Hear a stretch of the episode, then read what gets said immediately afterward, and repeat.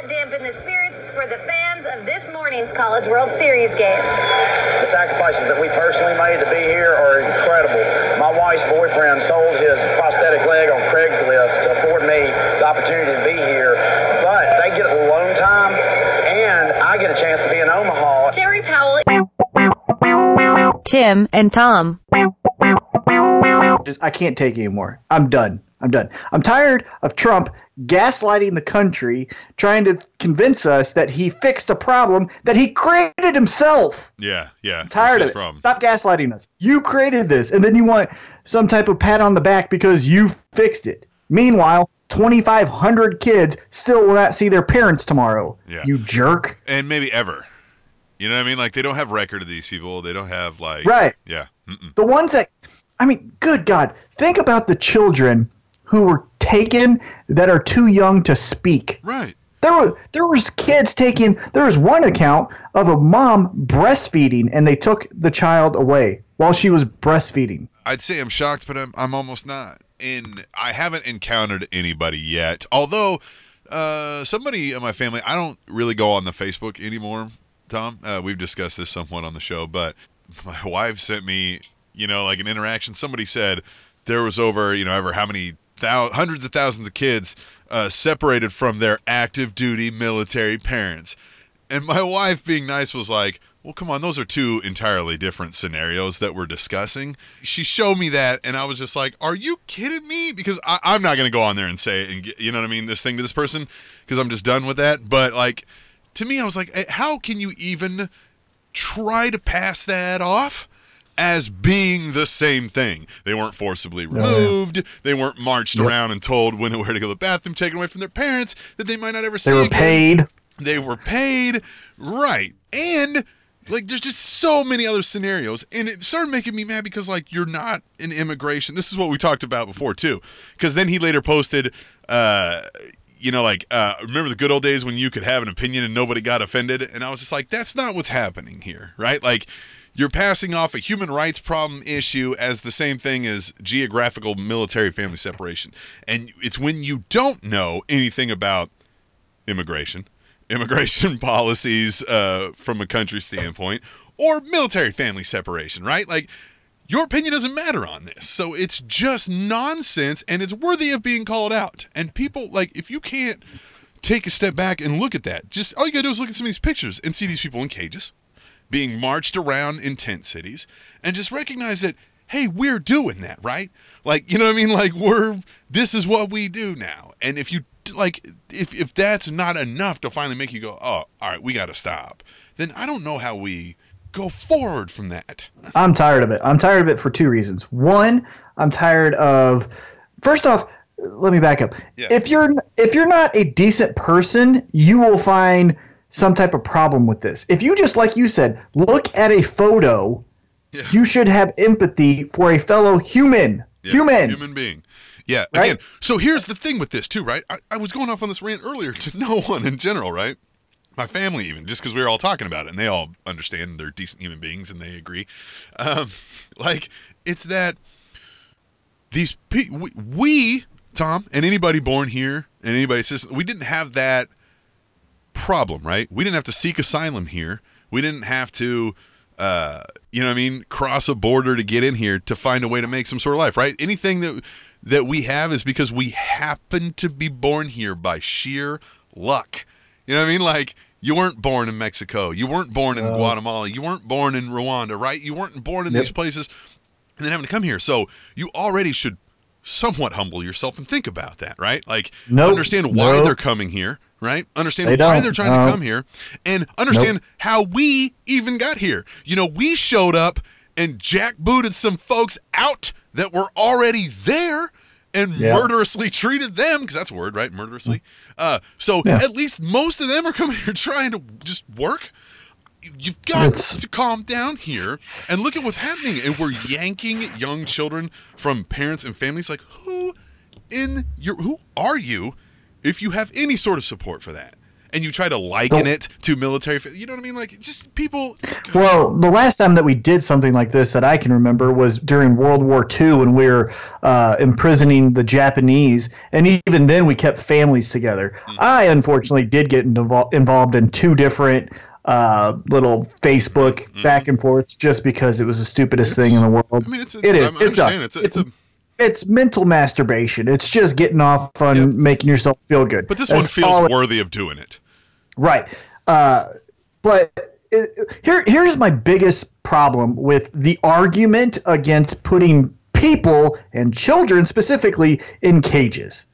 Well, I have two problems with this whole argument. One, I don't care if the kids are being taken to Disneyland and they're hanging out playing the newest PlayStation game and Fortnite and fill in the blank with all the coolest things that the kids like to do. You are forcibly taking away a child from their parent. Everything gets old and mundane and boring and sad when your parent is not with you. I don't care if Goofy himself is walking in reading children's stories to all these kids. They are still forcibly being taken away from their parents. Stop that stupid argument. Second, and this is the dumbest one, and this is the one that's get you gets used across the board, and it's the stupidest freaking argument in the world. Well, what about and then fill in the blank? What about President Clinton and President Obama and President Bush uh, putting this policy together. That doesn't matter. All you're doing is distracting from the real issue. It doesn't Yeah. solve anything. Yeah, you know what whataboutism is? What about this is how you use whataboutism is you distract from the original argument. But that's not logical in any sense. Mm-hmm. Tim, if I killed someone, I can't go tell my attorney, "Hey, I know I killed someone, but bring up what about Charles Manson? Yeah. You know what he did? At least I didn't do you don't that. Yeah. do that. Right. Right. Yeah. You don't do that. That distracts from the point. So the whataboutism where you're bringing up something else in the past or something irrelevant, you're just murking the waters and not addressing the real issue. And then the second thing, I don't care. Like I said, if this is the nicest place in the world, and Laura Ingraham, you trash person, I know you'll never mm-hmm. hear this, mm-hmm. but you are a Oh, trash person. Yeah, I told her she's a trash person on Twitter. Uh, because why not? Um, I don't care if it is a summer camp, which it is not, but if it is, a child is being forcibly taken away from their parent. You know what kind of psychological damage that does? Yeah. You idiot, you Yeah. imbecile, idiot, trash Yeah. human. Yeah. You are you are despicable. You are horrible. And by God, I hope all the worst things in the world happen to you at a slow rate consistently so that you understand what these people are going through. Yeah. You devil. Yeah.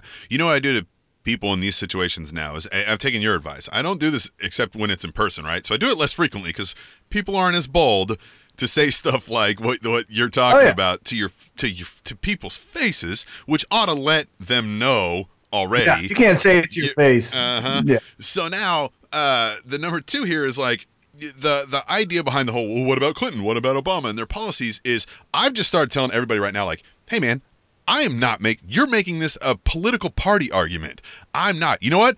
I'd like to see right now. Snap our fingers and political parties are gone, so we can actually have a decent, normal conversation. So let's do that, right? Let's let's talk about the elected leaders we have in place right now, right now, right now, and what message do you want them to hear? Do you want them to hear that you think it's okay that we put some people in cages and rip them away from their family members. Are you okay with us doing that? It's a very simple yes or no, right? I don't you are there is not a whole lot of gray area. If you can give me an interesting gray area complexity argument to this, I'd like to hear it, right? But we are talking about mass uh, separation of families strictly for them trying to enter the country it's wrong.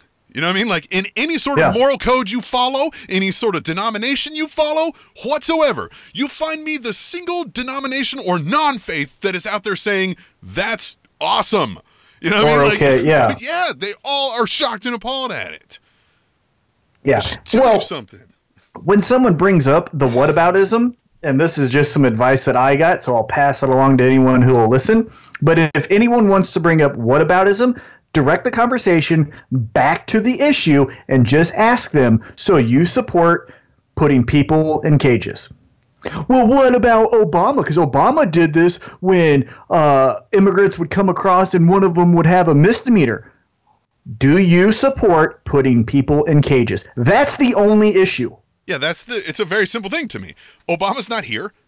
Do you? This is what I'm saying. Like we have elected leaders now that we've got to get a message to, and the message they're hearing from you is, it's okay that we do that to some people. You know what I mean? Like Yeah. those people, that's okay with you, and that's hey man, if that's okay with you, awesome. Say it out loud. I want to hear Well, you it's not say it. awesome. You're a It's you're not a awesome. scum person. It's not yeah, awesome, right? But at least own it, and then I can say, "Oh, so we agree that you're a scum person, then, right?" Like Yep. because Exactly. Yeah, because I'm sure you have I'm sure you have some sort of moral code, and I can't imagine that that was okay in it. Yeah, and these same people, and I'm generalizing here because there are people that don't support what I'm about to say, but do support some of these actions. But the majority of the people that are yelling that it's okay and these are summer camps and we've got to protect our borders also wear the shirts that say all lives matter. So let's just remember that, okay? Yeah. Remember when we were talking about black lives and how black people should be treated fairly, and you came back and you said, well, no, it's not just black people, all lives matter. Mm-hmm. Well, then you go down to that border and you tell that to the people who aren't seeing their children, like you said, maybe ever. You jerk face, loser, Yeah. idiot, inbred scumbags. That's all of you. And Well, I don't care. That's how strong I am about this. This is not what any country is about. This is not what humans are about. About imprisoning others out of fear and scared power moves. That's all this is. So I don't care if you agree with this. You don't listen to this podcast Yeah, again. I don't yeah. want you around, Right. and I don't want you in my life. So if you And don't tell your friends because they probably don't like them either. yeah, and if you think that you support this, don't tell it to my face because I am so worked up about this that I don't want you around. Don't want you around at all. Tim and Tom. Hey, how was your Father's Day? Not bad, man. The whole weekend we were busy, man. We we were going and running all over the place. Friday night we went out to um campsite. So okay, I'm gonna flash rewind back to Friday night. Uh, is hot, right? Oh yeah. Getting off of work, and my beautiful wife calls me and she says, "Hey, her friend, I don't know if she wants her name out there, but my wife's friend, who I talked about frequently here, that she's been hanging out with lately, says taking the kids out. She's got three kids camping this weekend. You're coming out, right?" And my wife likes to camp, right? And she was like, "Hey, yeah, I would love to do that. You know, we're under a heat advisory, right?" She was like, "No." And she was like, "Yeah, maybe this isn't the weekend, right?" And she goes, "No, I promised the kids they're gonna be crushed. We're going." And she was like, "You got to come out too." And I was like, "No, like, I'm not. No. I don't like camping much to begin with. I like to go to your camp and hang out with you for a while and party. Maybe go out on your boat, on your jet skis, right? Do that. But I don't like to sleep there at night. I don't like to, you know, it's not my thing. Oh, I've never understood it. So we do the compromise and we're like, all right, we'll go out there and hang out, right? You know what I mean? Like we'll, we'll go out there, sit around the fire for a little while, have a few drinks, hang out, you know, and then we'll go our separate ways. We'll go home and sleep in air conditioning. And uh, and so Yeah, uh, you'll sleep in conditions that you work a daily job to achieve. Yeah, so we did that, but it was fun. Obviously, I mean, we went out there, saw some friends, campfire, s'mores, drinks, hang out with some friends. Saturday, uh, went to the pool uh, for the first time for the season. Also, I kind of had to remind the family, I was like, you guys know it's a heat advisory, right? Like, it's really hot. And they're like, yeah, but it's the pool. I was like, all right. so we had to go do that, you know. Then we went for a run around the property even later, right? Again, we just spent a lot of time in this heat unnecessarily, Tom. Uh, yeah, stupid. shredding them pounds though i'll tell you that much Good for Uh, you. Right and then sunday was father's day so yes we went to a uh, cafe that's down the street from here that we love for the morning uh, basically overindulged in that and then we did a bunch of family stuff man we were we put up some hammocks on the trees out back by the house that we'd been wanting to put up uh, that we got and uh, attempted to put up a volleyball net tom and broke it because you know i'm too That's manly you do. i'm too manly Yeah. i'm too strong Too strong. too strong, so I got to take it back. Uh, but that was good, wholesome, uh, fun Father's Day, and love the family. You know, my Father's Day present is uh, we've got an in-home personal trainer coming for a couple sessions uh, to start, is what she got me. So we're gonna do some of that. Well, you better not make him mad or her mad because Mm-hmm. then she's she or he's gonna know where you live. Yeah, that's true too. Right, That's Right. why I never n- any situation that I've ever been a part of, they never come to my house. Yeah. Up until I kid you not, up until maybe 21, Mm-hmm. I there was maybe 11 people including family members that knew where I lived. Yeah. Yeah. Never coming to my place. I yeah, we Don't support generally we generally don't do a whole lot of that. This was a reputable deal. You know, I talked to my wife uh, about who was coming out and all that jazz. But um, but yeah, well, there's always that. But I think most people out here assume, uh, you know, certain things about the security at these places. You know. Yeah, keep your head on a swivel. right? So uh, yeah, What kind of workout are you going to do? I don't know. Like, what kind of trainer is is this person? Are they like a CrossFit coach, or are they like a yoga and flexibility? Like, what kind of uh, kind yeah, of background I- do they have? don't know too much about that. I, I'll, I'll have to Hmm. look into that because I just see, you know what I mean. Like I didn't really. It wasn't. Uh, um, uh, there wasn't a big Explain. right. There Yeah. wasn't a brochure involved here. Right.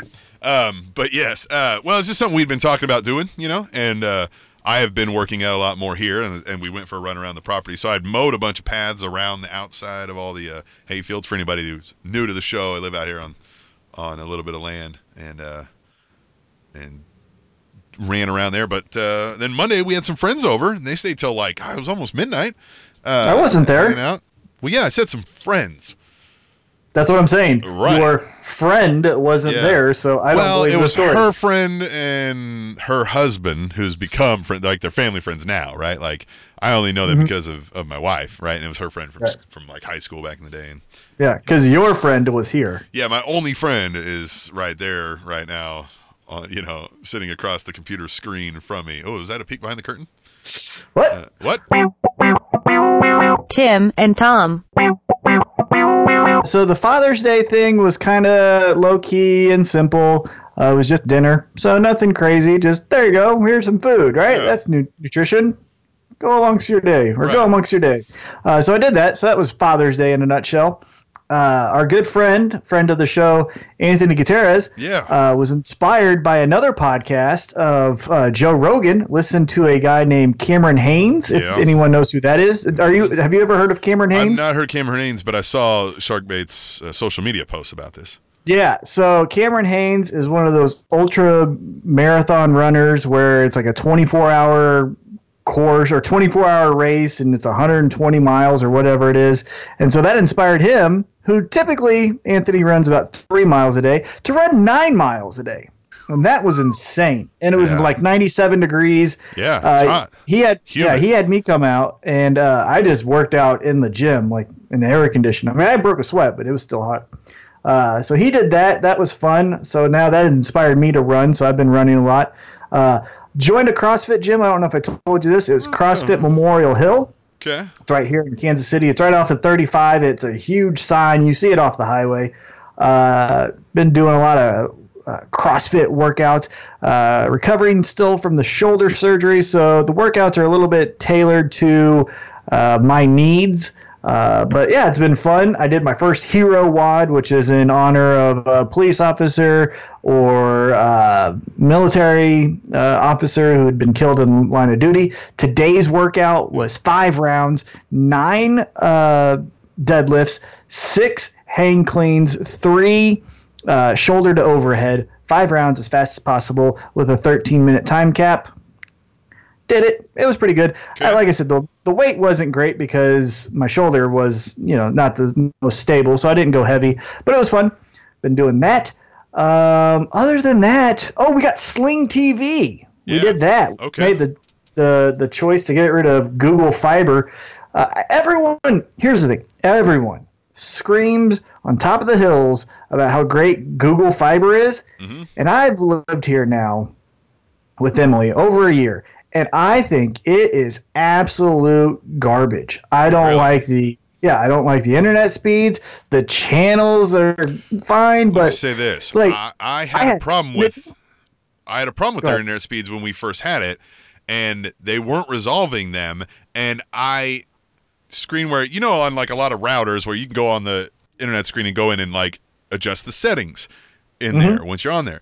You couldn't do that with Google Fiber, and then like uh at first I forget, and- then like he had something up and showed me how to get in there, and I just ported it between. You can separate the 5G and the 2.4. Mm-hmm. I don't know if you have that situation going on or if you just connect to one. know. So like I was able to do that and then like another setting and all of a sudden it worked great and the guy was like, "Oh, you just changed that." And he was like, "Yeah, okay." Like I was like, Wait, "Why didn't you think about this, man?" You know what I mean? Like I was like, "Something was yeah," cuz they were not right at first. Yeah, the internet I've just not been a big fan of. But the biggest thing for me is I come from Xfinity, and I still we need to have someone d- that explains cable to me because I don't get how certain regions you don't have options. So I was living in Blue Springs. Xfinity's there, right? Xfinity. I love Xfinity. You can talk into the Yeah. uh, remote control, all the fun channels. The setup was very uh, user friendly. I loved it. I loved it. I loved it. Right. So get out here. Google Fiber, I'm just like, man, this kind of is boring and it's kind of archaic in their display of like t- uh, of the guide and DVR and stuff like that. I just don't like it. It's poop, it's poop, right? So it's like Xfinity. So I call Xfinity. They go, well, we're not available there. Yep. Why? Yeah. Well, I had the same issue with Google Fiber. So now we moved out here on the on the ranch, you know, but we're north of Legends of like uh, ten minutes, so we're not out there, out there, right? And a lot of companies will come out, but I can't get over like twenty five. Uh, megabytes. I now my wife works out of the home for a software company. I was like, no, I can't do that. I was like, I need the Google Fiber, and they were like, oh, we're not out there. But I was like, down the street in the like homes, like the suburban homes, it's like five minutes away. You are, and they were like, yeah, uh, it's ineligible at your place. And I was like, so that means like never coming? And they're like, yeah, no, there's something that's typically like there's a land dispute or something. And I was like, well, is it my land? Because like I'll, you know what I mean? Like, what's the problem? Yeah. They're like, they're like, no, we're just not coming out there. And I was like, well, so now, yeah, we've got one company I can get a hundred, but they're not the greatest. Like, they, you know what I mean? It's not always the best. And now I'm just waiting because they're promising that they're rolling out a gigabit. So I'm like, okay, well, you suck right now. I'm waiting for that. You know, like, so I don't know. I don't know. Yeah. So I, Xfinity told us like, sorry, we're not available there, and I don't know why, but whatever. So they're not available. So after another price hike by Google Fiber, who, fun fact, is not expanding. So why are you raising your prices? Uh, we've like, you know what? We're done. So we got the Sling. Today's the first day. I'll give you a report next week and let you know how it is Well, going. but it's got the Google Internet though, for the yeah, still using Google Internet, but it, it raised to like ninety dollars yeah. for uh, cable, and I was Yeah. like, we we watched seven channels. yeah? Let me know how the And we found we that- use the uh, PlayStation Vue.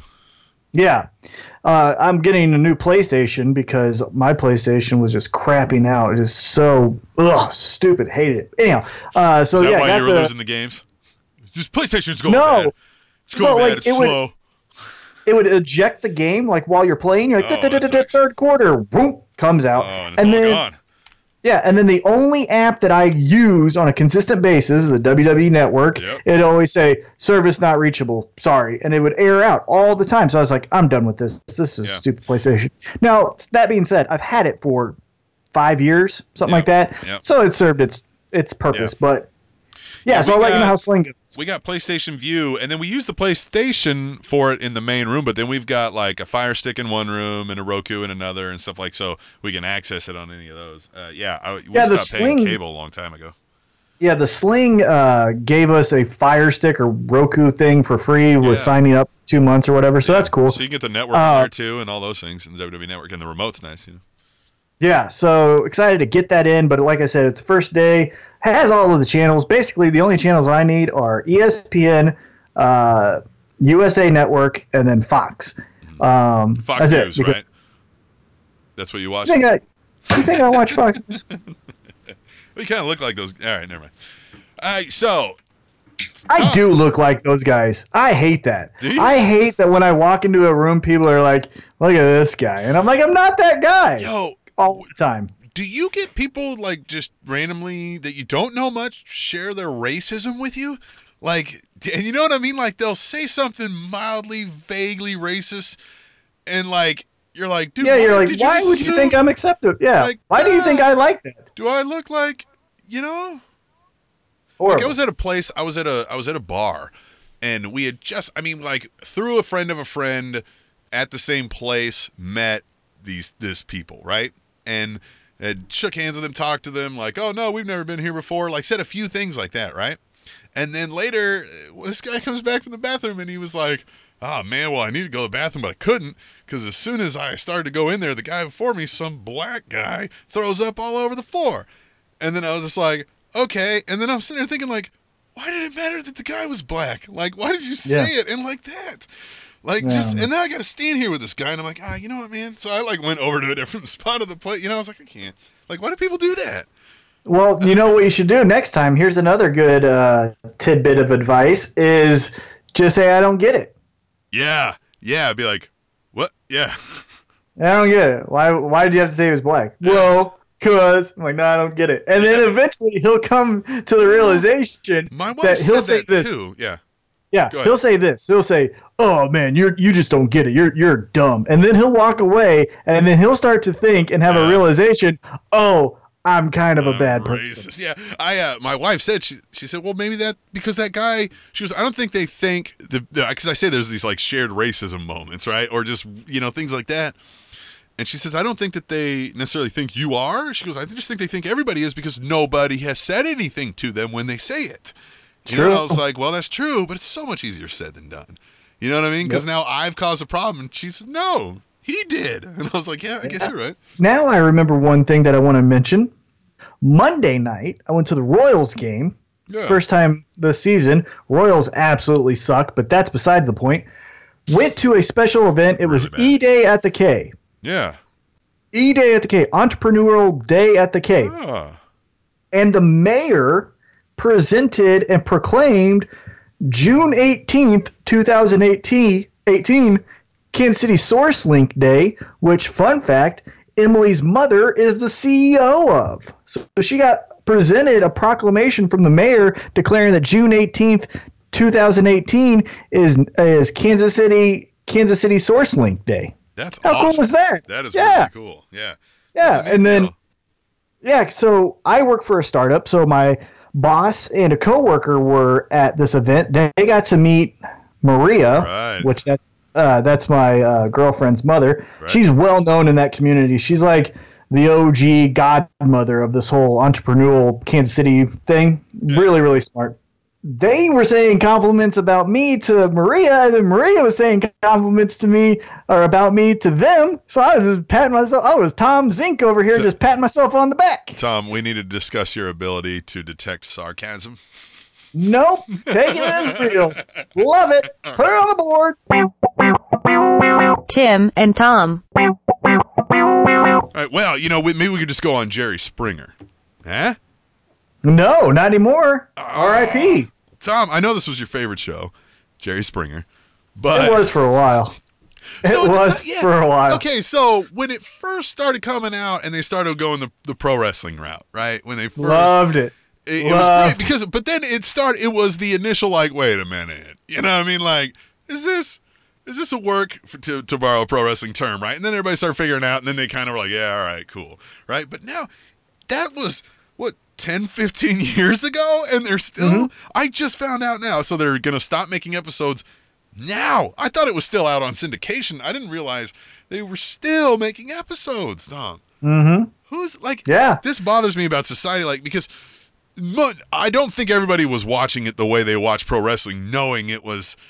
You know what I mean? Like, I just don't get that True. feel from its I think- fans. Yeah, I think at the height of Jerry Springer fandom, people thought it was real. right. And then I think smarter people started to look at it with a different perspective, saying, why are they allowing two people to fist fight Yeah. and neither one are being charged with assault? Right. Right there should tell you, wait a minute, am I watching something real Yeah. if neither person is being charged with anything? Now, I'm not saying every time there's a there's going to be a fight, people are pressing charges, but there is a healthy amount of that, and none of that was ever happening on Jerry Springer. Uh, so I think once people kind of turned a, a, another eye to the program and goes, wait a minute, and then they started catching on, like I saw this guy on another episode. Yeah. Then I think we caught on to the to the gag. Uh, but it did take forever because yeah, it's 2018 and they just now stopped. So, but do you think the people who were watching it in 2013 knew Yeah. then and Yeah. are just watching it for Yeah, I think they are. I think I, I think when when Jerry Springer and I don't remember the year because I wasn't that avid of a, a fan of it. Um, I think he even was like, "So we're not allowing fighting anymore." And then he realized, okay, this is, and then there the specials on 2020 Yeah. and you know Dateline and all that. But what percentage do you think? Because I remember very much sitting in a pro wrestling uh, stands, right? Going to see Raw live at the Sprint Center, right? Mm-hmm. And I was with a friend, and then next to us was a, a guy I don't know and his wife, right? Mm-hmm. And they were mm-hmm. like, "So you guys watch all the time?" They just started up a conversation with us, and we were like, "Yeah, you know, we watch every week, you know, blah blah blah, this and that." And then he was like, "Yeah," and he's like, "Yeah, man." He goes, "You know." he was like, I mean, I know it's not real, but man, sometimes I wonder, man, like, you know, like these guys really don't like each other and they're really they're really doing some stuff out there. And I was just like, wow. I was, man, buddy. You know what I mean? I was like, this is like 2000, it was like 15 maybe at the time or something. Yeah. I don't even know, 14, yeah, a while ago, but I was just like, what? Post 2010, I was like, how is this a thing?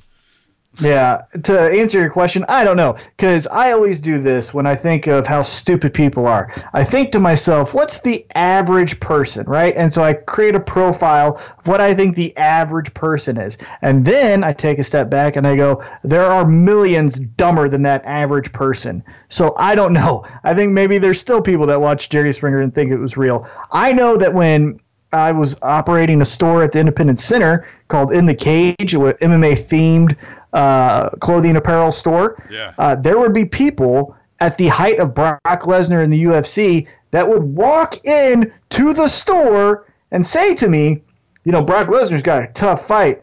Uh, I think you know he's been struggling a little bit, but if he just hits that F5, his finisher that he used to do in WWE, I think I think he'd win this fight. That was real conversations, and then I had to just be like, "Hey, man, no." And then you know, then you get the confusion of people saying like, "Well, you know, John Cena fought Chuck Liddell." No, he didn't. Well, yeah, no. Remember when John John Cena fights, man? He get he gets in there and he knows how to scrap. No, he doesn't. He knows how to wrestle. Now I don't know if he knows how to fight or not, but he knows how to wrestle. So to answer your question initially, I think people are very gullible. I think people want to believe sometimes, even in the face of all the facts, which goes back to our first conversation, and they just want to want their reality be true, ah, right? So it's I want this reality. I'm going to find sources. I'm going to tell myself. I'm going to enclose myself from reality and just keep telling myself this is how it is. Here's my question about Jerry Springer. Do you think he goes back into politics? So he's a former mayor of Cincinnati before Yeah. he started this whole Jerry Springer thing. We have Trump in the office right now. He's a reality star.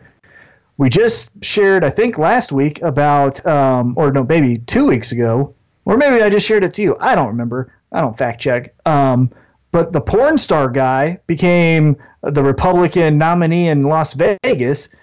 So Jerry Springer, you know, he had that one minute at the end. Remember that the Springer moment or whatever. Yeah. And and uh, do you think he jumps back into politics? 2018 is a perfect time for all these weirdo. I can't even think of any other weird words to say about these people. Not to say that Jerry Springer's not a good human. I don't know him personally, yeah. but it definitely seems that someone that would, even if it was real, prey on the uh, vulnerabilities of others, you think wouldn't be suitable for you know public office. I, but th- I think that's going away. what you're going to see is in four more years, you're going to see a presidential, uh, vice presidential candidate of Linda McMahon, Jerry Springer, running on the Republican ticket. Yeah, I mean Linda McMahon right now is in charge of the small business, so Uh-huh. why not? McMahon You know? Springer. This will be Oh. this will be after another four years of Trump. Tim and Tom. All right, well, I think that's enough. We got into a bunch because we've got almost two hours worth of a best of coming up in our second segment here. Uh, we like to do this at the end of every. Um, we're coming up on summer here uh, by the time you hear this episode, probably, or even in the next day. And uh, we're a season behind because, you know, I've got other stuff going on. So you're going to hear the best of winter 2018. And this is some of our parts. This is some of our great interviews. And we mention who the interviews are as you go along. So be able to follow. And if you liked it, you can go back and listen to some of these great, amazing interviews from people around Kansas City uh, that you know we need to talk to your girlfriend's mom even. Yeah, definitely. Yeah, she's a traveling lady, very busy. Time is money with her, but we should definitely get her on. Right. Uh, yeah, but yeah, let's check out this uh, interview medley, Yep, as Uh, they call it. Yeah, and it's not even just the interviews; it's some of our ramblings and and whatnot. So you should enjoy that. Uh, and it uh, uh, after, if you like any of that, go back and listen to those episodes. And after that, stick around. We're going to come back. and We're going to talk about some events and our favorite things of the week. But we'll do a best of when we come back to Tim and Tom. Fun fact pandas can poop up to 40 times a day. They wanna shoot me down. Oh, we think he better than us, they gon' shoot me down. Said he's so fly, they gon' shoot me down. They'll be posted outside just to shoot me down. Don't say nothing to police for they shoot me down. They'll be marching in the streets if they shoot me down. Tell me, listen, don't speak or they shoot me down. What these people don't see, you can't shoot me down. I'm bulletproof. Tell the truth, they hoping I keep it cool. I just play the cards that I was dealt, but I can pull them too. Tim and Tom. Here's my prediction for 2018. By the end of 2018, rising from the ashes like a phoenix will be the 90s mainstay and the lovable, misted in our hearts No. company that we all had a card for. Nah, Blockbuster! nah, that ain't happening. Blockbusters are coming back! Who owns them right now? I think DirecTV owns them. So yeah, Really? Someone owns them? I, I, yeah. There's a few stores still left. No way. Yeah, no, I just read this recently because there's a few like remote locations that don't have like great internet access and stuff, so that like the the thing still runs. So they were like, sure, whatever. Like basically, it was paying for itself. So they're like, fine, let them have their movies.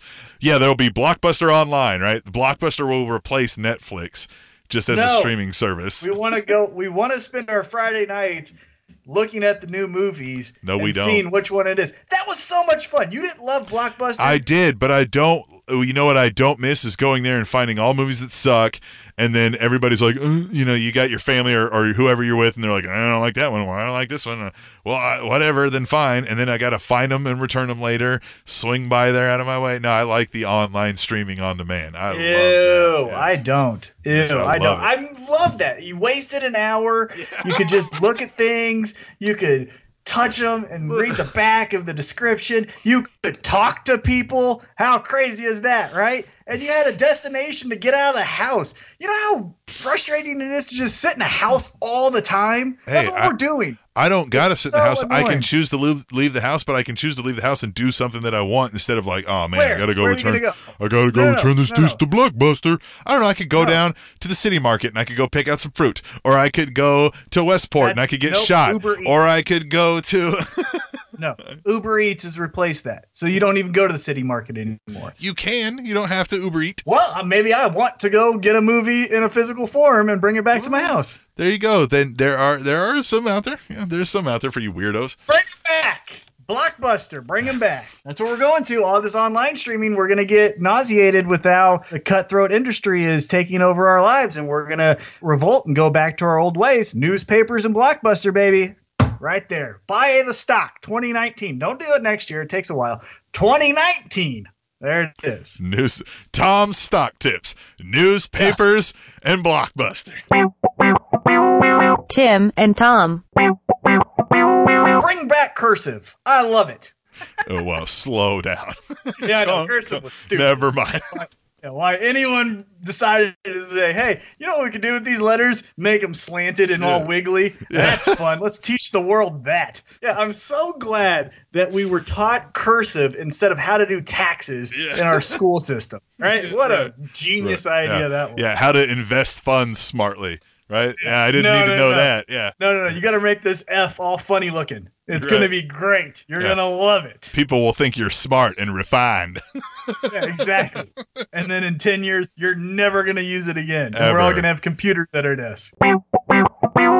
Tim and Tom.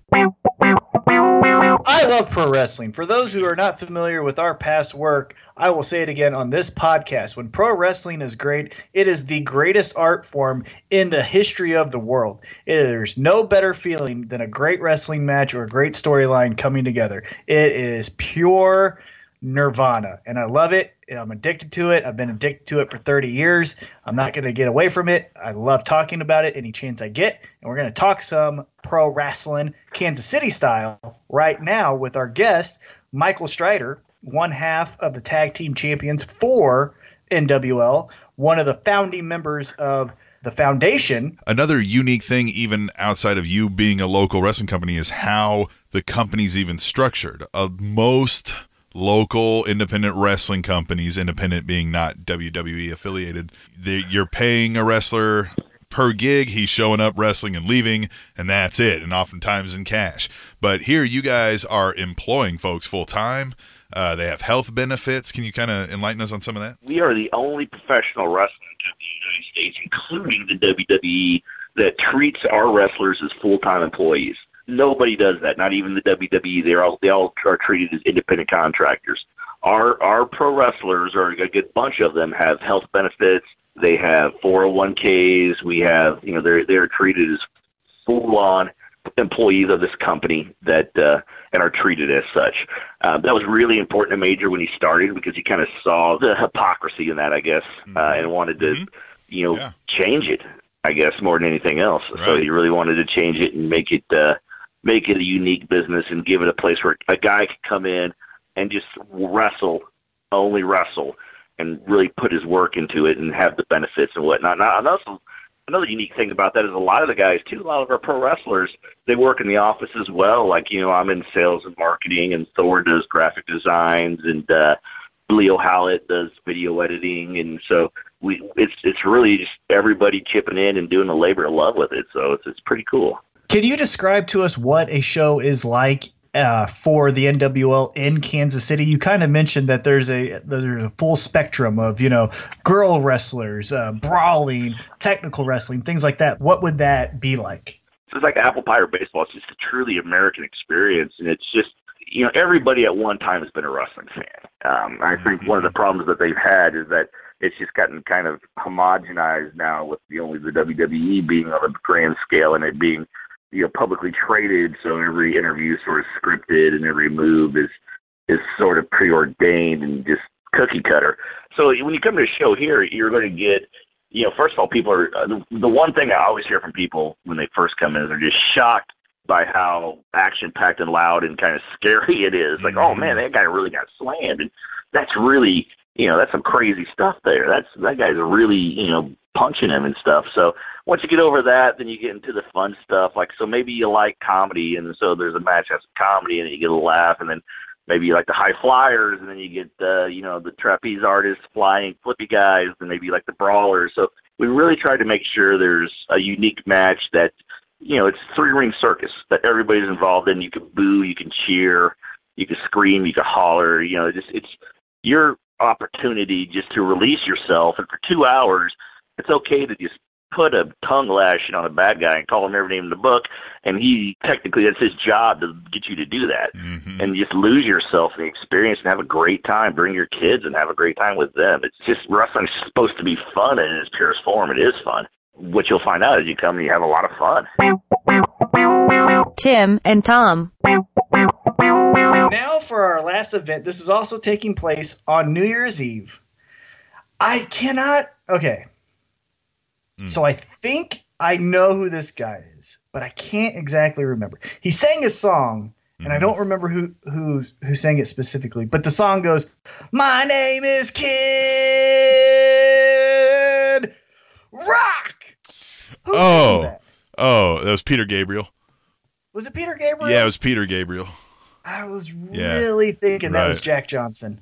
Well, maybe Um, it is. That artist, who Yeah. I will read specifically. Okay, here it is. The event's in front of me now. I apologize. Apologize for my unprofessional uh, um, guessing. Right Are we there. professionals? It will be yeah, unprofessional. I am I am a professional broadcaster after all. Damn it. Uh-huh, right. And so I need to be top of my game. So I apologize. That is my apology. Here is the event in front of me. I will Uh-huh. read specifically what's going down. December 31st, starting at 9 p.m., going till midnight at the Sprint Center, 1407 Grand Boulevard, Kansas City, Missouri. We have one of the best rap rock artists of all time, Kid Rock.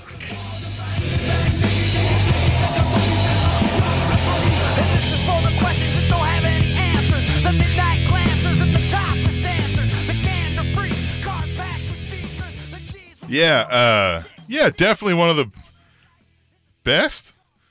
Yeah. Well, Yeah. well, maybe. Right. So, hey, if you want to relive the past while you bring in the new year, put on your JNCOs, spray some curve, get a nice hookah action going on, and enjoy the rap rock Mhm. of Kid Rock. Mhm. And Mhm. you can sing Yep. along with all of his Yeah. hits.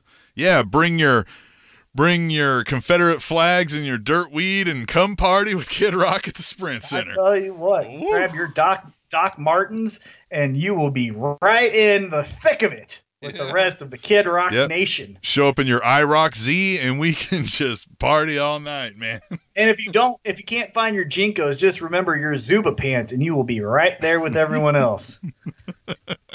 Who is opening for Kid Rock in 2017? Well, let me see if I can find out. I don't know who would.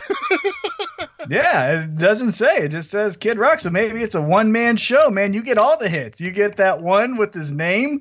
You get the other one where he's singing with Sheryl Crow, who probably won't be there. You probably also have that one where he's talking about uh, America. I don't know. Um, Mhm. Maybe another one where he's talking about love. I don't know. Uh, or maybe he's just talking about, uh, I don't know, Mhm. Trump. Who knows? That guy. yeah, we said this I think uh, before the segment started, but uh, we we liken we coined him today's Ted Nugent. And boy, if that didn't hit the nail on the head 100%, I don't know what else does. Yeah, They should just call him Ted Kid Rock Nugent. yeah, All right, so let's review real quick before we get you out of here. We have, like I said, grab your JNCOs and your Doc Martens, grab some bad weed and smoke a hookah because we've got Kid Rock singing the best songs that Mm-hmm. everyone's forgot.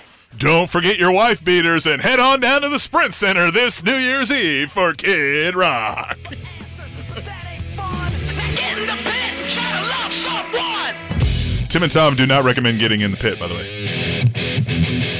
Unless you're Unless tough. he wants to. yeah. Tim and Tom. So January 1, Oregonians, is that how Uh-huh. you say it? Oregonians? Yeah, sure. Now are allowed to pump their own gas. Oh, Did you hear about that? They weren't allowed to pump their own gas. They had gas attendants. And now they're saying, no, this new law, effective January 1, allows uh, Oregonians to pump their own gas. And Mm-hmm. people are mad. They're like, no, I like staying in my car. I like the gas attendant. Do that. And Mm-hmm. they're like, nah, not anymore. No more gas attendants in the state of Oregon. Here's a fun story. I am, this is 2003, 2004, maybe. I Okay. am in the Air Force. I am freshly stationed in Oklahoma City at Tinker Air Force Base. My family's moved down there with me, right? I'm going through what they call first term airman's uh, center course. I forget what they call it, right? So you're out of all your trainings, you're at your actual workstation now. You go through a quick little two week course of, hey, all right, now you're out of training. This is how it really works. You don't have to be scared of this. Here's some of the expectations now that you're out of the game. Right. So we're going through that. And uh, there's a guy, you know, in the class with me too, but he's a lot younger. I came in to the military a little bit older than, say, the typical people do. They come in around 18. I came in at 20, I turned 24 in basic. So he's a little bit younger, right? But we're going to go to lunch, right? and he's driving and he goes, "Oh, I need to swing and get some gas. Let me stop by the gas station here. There's a gas station on base." And he pulls up and he just starts looking at it. he's he's in the car, right? And he's driving and I'm in the passenger seat and he's just looking out the window at the gas pump and I was like, "You all right, man?" And he goes, "Yeah, I just I don't know how to pump gas."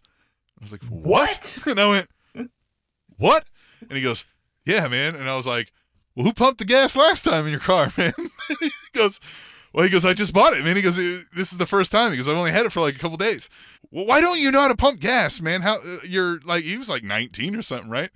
And he goes, "We don't pump gas in Oregon." What do you mean you don't pump gas? And he goes, "They pump it for you." Are you serious? I was like, you don't know how to do this at all. So I had to show this guy how to pump gas, man. And I'm out here like, man, this is when I started. is This is so joining the military is one thing that I credit with, you know, a lot of my growth of knowing, you know, how uh, oh, there's people who don't live the same life I've lived, right, and have different Right. experiences. Uh, this is one of the very first things I was like, really? I was like, what? I, I didn't think I didn't understand that at all. That people didn't just like you take it for granted. You can gas up your car on autopilot, man. You don't even remember you did it. But this guy had no clue. Or That is incredible. That is incredible. Oregon, way to way to get with uh, 1990. Yeah. And No, understanding what- how to pump Well, welcome to the 1960s, Oregon. Tim and Tom.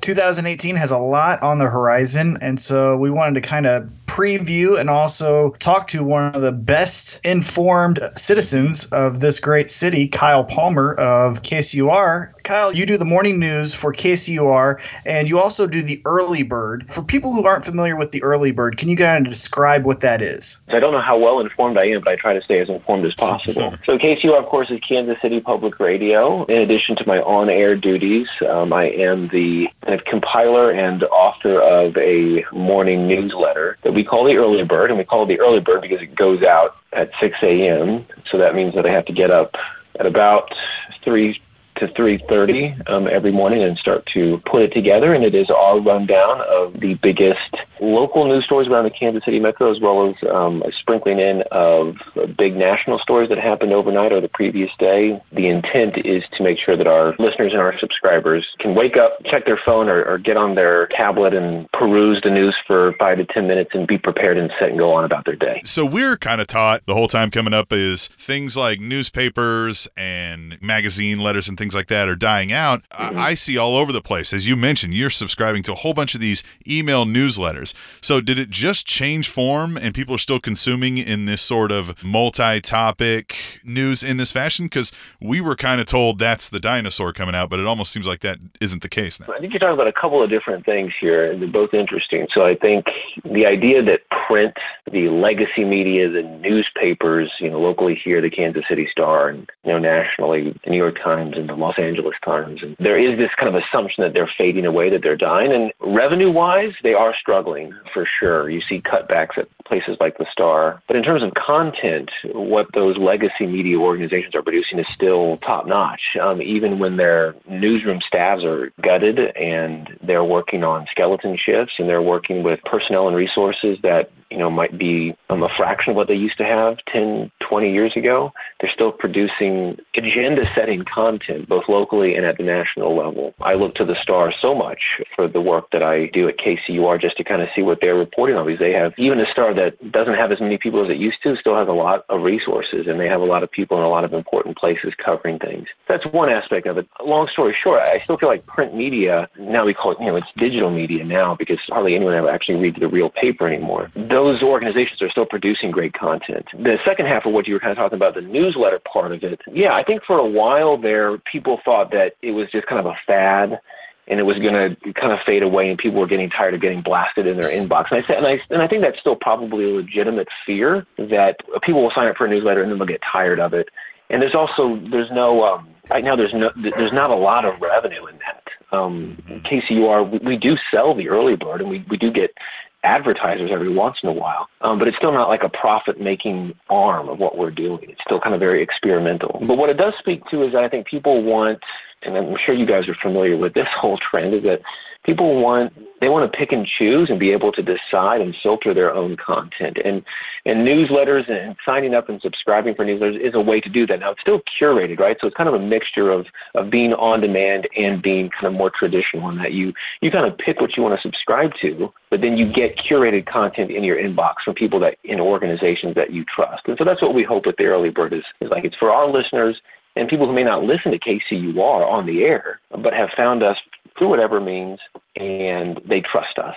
And so they trust us enough to sign up for that newsletter and get it five days a week, which uh, honestly is a pretty big commitment. It's funny to say that, but it's getting something in your inbox five times a week from the same group, and that's that's a lot. So they trust us, and so we want to make sure that we curate it responsibly, but also in a way that's entertaining. Tim and Tom. Doors open at six. First fight should be seven. Ends around eleven thirty. Great atmosphere for fights. Great atmosphere for fight fans, and you will absolutely love this top-notch show because I am the one Well, running it. And fun fact, Tom is the one running it. So, in addition to all the great fights and the the great venue that the Scottish Rite Temple is, while there, since Tom's running it, you're going to see Tom running around out there. He's going to have a headset. He's going to be out poking his head out there. He's going to be coming around doing things uh, to make sure things are lined up. So you might be able to yell out, "Hi, Tom!" and Tom might wave at you. He might be too busy to talk to you, but Tom might wave at you. That is a guarantee. I will at least wave at you if you yell, "Hey, Tom!" It's a guarantee that I might wave at you. Tim and Tom. The biggest story from the week was the Golden Globes and the apparent crowning of a new president in Oprah Winfrey. Did you see this? I didn't see the speech, which has got everybody in a fluster.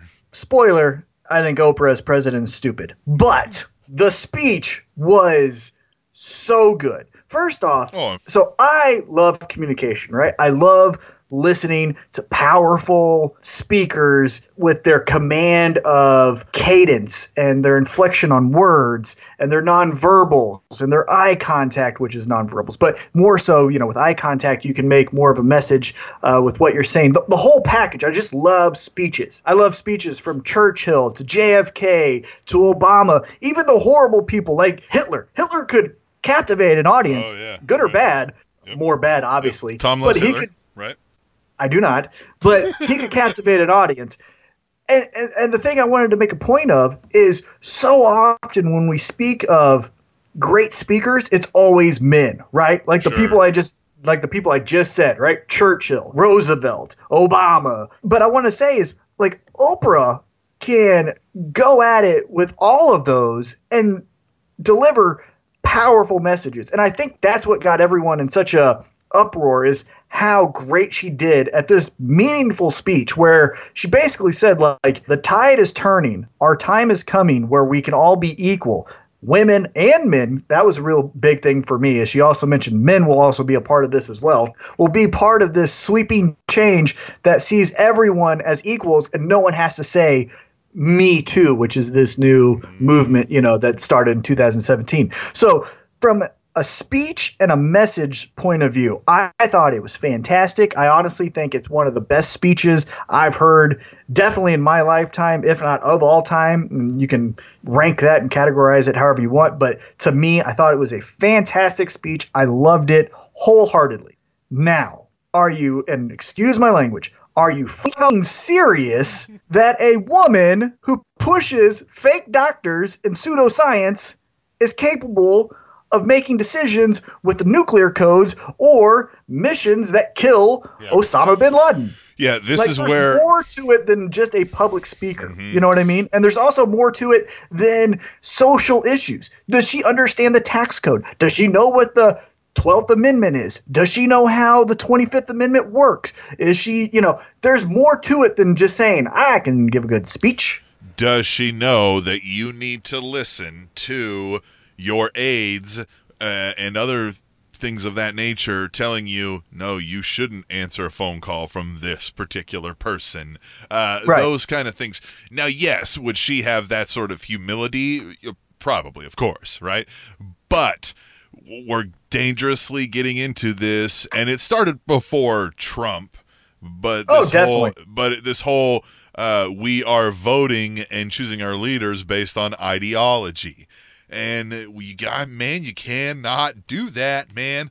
Like you've got to there needs to be somebody with experience. Now you can talk about ideologies and how you would like them to approach things but you're voting on an ideology when you vote for somebody like an oprah or a trump right? Because they say the right thing the thing you want to say the way you want people to think. Yeah that's great and that's fine if that's how you want somebody you know, who thinks who's making those decisions, but they still need to be well experienced, well educated. They need to understand the political back and forth and how to get things done and how to not anger somebody to where they'll never be taken serious. They need to know how, you know, I mean, that's where the experienced politician thing comes in, is they know it's a cutthroat world there, ruled by a lot of hounds, and they have to know how to navigate that territory. Right. And for better or worse, the, the system isn't going to change in four years' time. And we're not saying like we just want someone who knows the status quo and gets through the status quo. Obviously, there's flaws in the system and that needs to be addressed.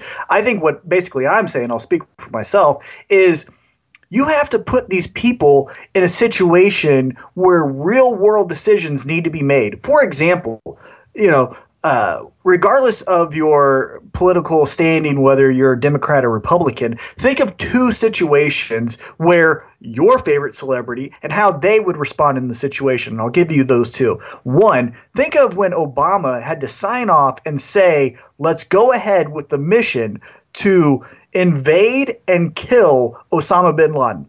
Could The Rock do that? Right. No. Could Oprah do that? No.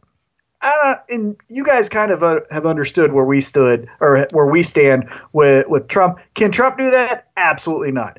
But Obama can, right? And then the second situation, just so that I don't sound like the liberal, oh, you're just left leaning, think about when 9 11 happened and George Bush was reading books to children in Florida and they went into crisis 100%. Let's get to Camp David. Let's get a mission. Let's get everything uh, in order. For better or worse, as far as how you feel, you know, his intelligence and things like that, because he's known as kind of a goof. Sure. He handled that day and the days Oh. after that. A lot of Remarkable. professionalism. Right. A lot of professionalism. Again, do you think Bill Nye the Science Guy could do that? Right. Do you think, you know, do you think Jerry Seinfeld could do that? No. So stop with this ideology or not this ideology, th- this this uh, myth that if you're a good speaker Mm-hmm. or if you tweet fun things that now you can tell the general public what to do. You know, and just and, and we'll get back to this uh, after I get this little piece out. That's one of the key things that bothers me about Trump. Let alone this whole political liberal versus conservative ideology, and even if he, you know, is actually one or the other, um, it's it's that right. Everybody goes, well, we we wanted somebody who speaks our mind, who who's against the grain. They don't say the standard things and blah blah blah, right? But I still think it's pretty prudent to request of your international diplomatic representatives to have decorum and professionalism. I think at a bare minimum, you can give me that. You can still have somebody who goes in there and speaks their mind and who still doesn't take crap. I see it from CEOs and, and other business leaders all the time. They go against the grain, they anger people, they they get what they want by, you know what I mean, by hook or crook, but they still have a decorum and a professionalism about them. And I think that's not hard to expect that of a of a of a, a president and you get that through years of political service like that because you have to play that game and you you prove yourself a statesman. I mean exactly and have not and have knowledge of what you're doing right? So Right. understand that if you make a decision one can you make that decision based off the constitution? Are there things in there that says uh, this prevents you from doing this or this allows you to do that? You know having knowledge professionalism and, and decorum, like you said, goes a long way. And, and again, these celebrities, most of them, and again, we don't know everything, right? Like, so I, I, I uh, who, who's the science guy that everyone loves right now? tyson Yeah, Neil deGrasse Tyson, not Mike Tyson, Neil deGrasse Tyson.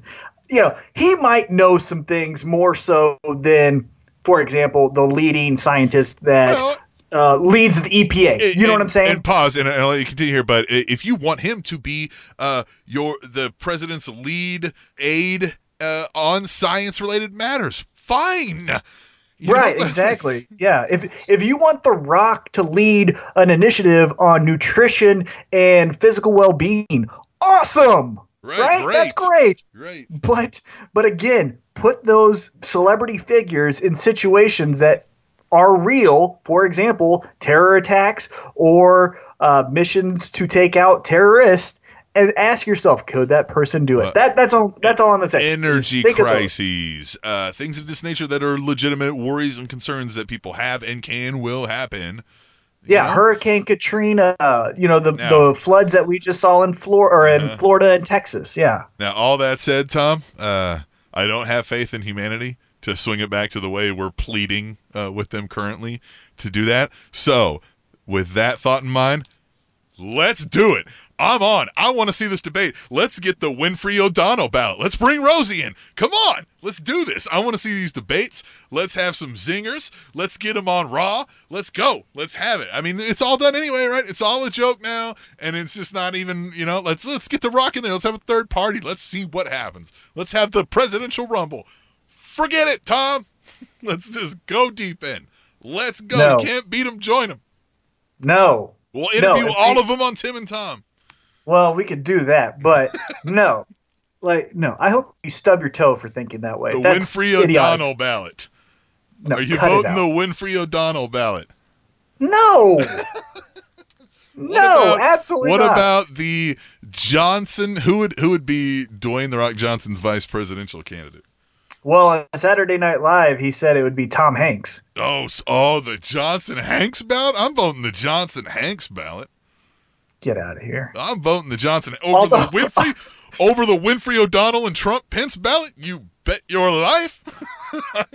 I mean, I, I will say, I will say this. I'm gonna bet of the six people you named there, Tom Hanks probably does have the most historical knowledge on how the government works. But no, absolutely not. He made bad. He made bad decisions. Tom Hanks is my favorite actor, but look at his body of work. He made a bad movie with Julia Roberts where he was like flirting with the teacher who was Julia Roberts. That movie was garbage. He's also made other garbage films. So maybe his judgment's not all the best, especially if you look at his body of career and what he's supposed to be an expert in. He's kind of missed sometimes. Let's just say that. And The Rock, hey, remember, this is a guy who did not know how to use his fun WWE diet, and he ended up screwing himself to where he grew women's boobs and had to get surgery to remove that. So maybe he's not the best on like telling you how to take nutrition. You know, let's let's be honest here, okay? And Oprah Winfrey, are you serious? She gave us Dr. Oz and Dr. Phil. disqualified immediately. Yeah, those are Dr. Pepper is more of a doctor than Dr. Phil and Dr. Oz. What if we launch a eminently successful campaign to be the first ever co-president and vice president, Tim and Tom? Oh man, I don't know anything. I'd Right, so right, but neither do they. So well. No, no, you don't just go. Well, We're we're in this together, No. Tom. Let's get it done. Let's save America. Ah. Tim and Tom save America. There's I sometimes I it now. forget. I can No. picture it now. We got the buses, we've got the megaphones, we got the buttons, we got the hats, we got the you know, we've got the illegal campaign contrib. Uh, excuse me. You know, you know what I'm saying? We uh, uh, gra- grassroots, right? No, there's sometimes I forget to put underwear on. I'm not running for president. Tim and Tom. Tom, I love coffee. I've got a fresh cup here of the Roasterie. The Roasterie is an amazing place, and there's a lot of story behind it. We're going to get into that a little bit. Yeah, definitely. And as I'm joining you in my own coffee, I have a cafe au lait with almond milk, as I usually do. But Roasterie has some fantastic coffee here. And we have Danny O'Neill, the founder. I don't know if you have an official title. I don't know. You just owner, founder, boss man, the bean baron, as it were. Yeah, Bean Baron is a, is kind of a we copied off early on, copied off of Ben and Jerry's. So everybody has really non-serious titles, and that's it's for fun, but it's also kind of symbolic too. We don't take ourselves very seriously. We take our product extremely seriously. We're kind of neurotic about the quality part, but but as far as ourselves and how many you know stupid mistakes that we make and all that kind of thing, we laugh at ourselves a lot. So. I think we're doing it the wrong way. I think we're taking ourselves too seriously, in our product, we're just letting it just. I was reading through your website earlier today, and you guys mentioned that you do things a little differently. You want the highest grade coffee that's out there. You roast it a little differently. Give us kind of a quick layman's on what sets you apart. There. Yeah, good question. I, I always think, so what? Like, uh, even with you guys on your podcast, if I didn't know any better, I, I kind of, and I'm not, you know, icky about it, but in my mind, I kind of say, so what? What differentiates you guys? What are you going to do differently? And why would I take time to listen to your podcast? Right? So with us, so what? You're a local roaster. Who cares? So what we try to do to differentiate ourselves and always have is buy the best coffee we could find in the world.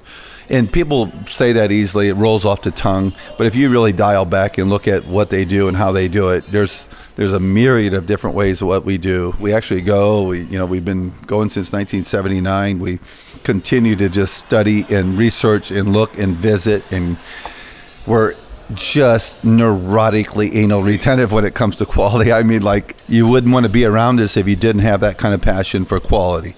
Now, I can be a total slob in other ac- aspects of my life, but not when it comes to that.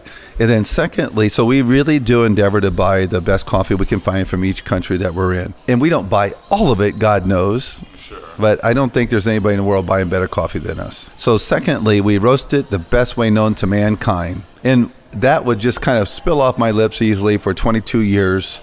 And if there were a better roaster out there, we'd buy it. Well, guess what? We found a better roaster. And what happened was it was like this much better, like two points or 3% or 5%, but it was better. And we tested it against ours multiple times. So they actually produce slightly less volume. And we had to spend like $500,000 on these roasters, but we did. So we spent 500 grand. We actually lost capacity, but we know we're having the best roasters in the world and then finally get it to the customer as fast as humanly possible. Right now, if you, let's say you're you're drinking that latte, and you say, "God Almighty, what is that in there?" and we say, "It's super Tuscan espresso." Uh, da, da, da, da. We explain what it is. God, can I can I get some of that right now? Could you couldn't like roast it right now for me, could you? Yeah, we could. And that and we want you to be able to have that that coffee as fresh as possible. Now the equipment that we use is world class, state of the art. Nobody has better equipment or any better equipment. And I'm not saying we have the best in the world, but uh, we have as good as there is on the planet to to package that coffee. We do, you know, we remove the atmosphere. We do a nitrous gas flush. It purges the residual oxygen and moisture, and then we seal it. And the industry would tell you, well, that's good for a year or good for a year and a half.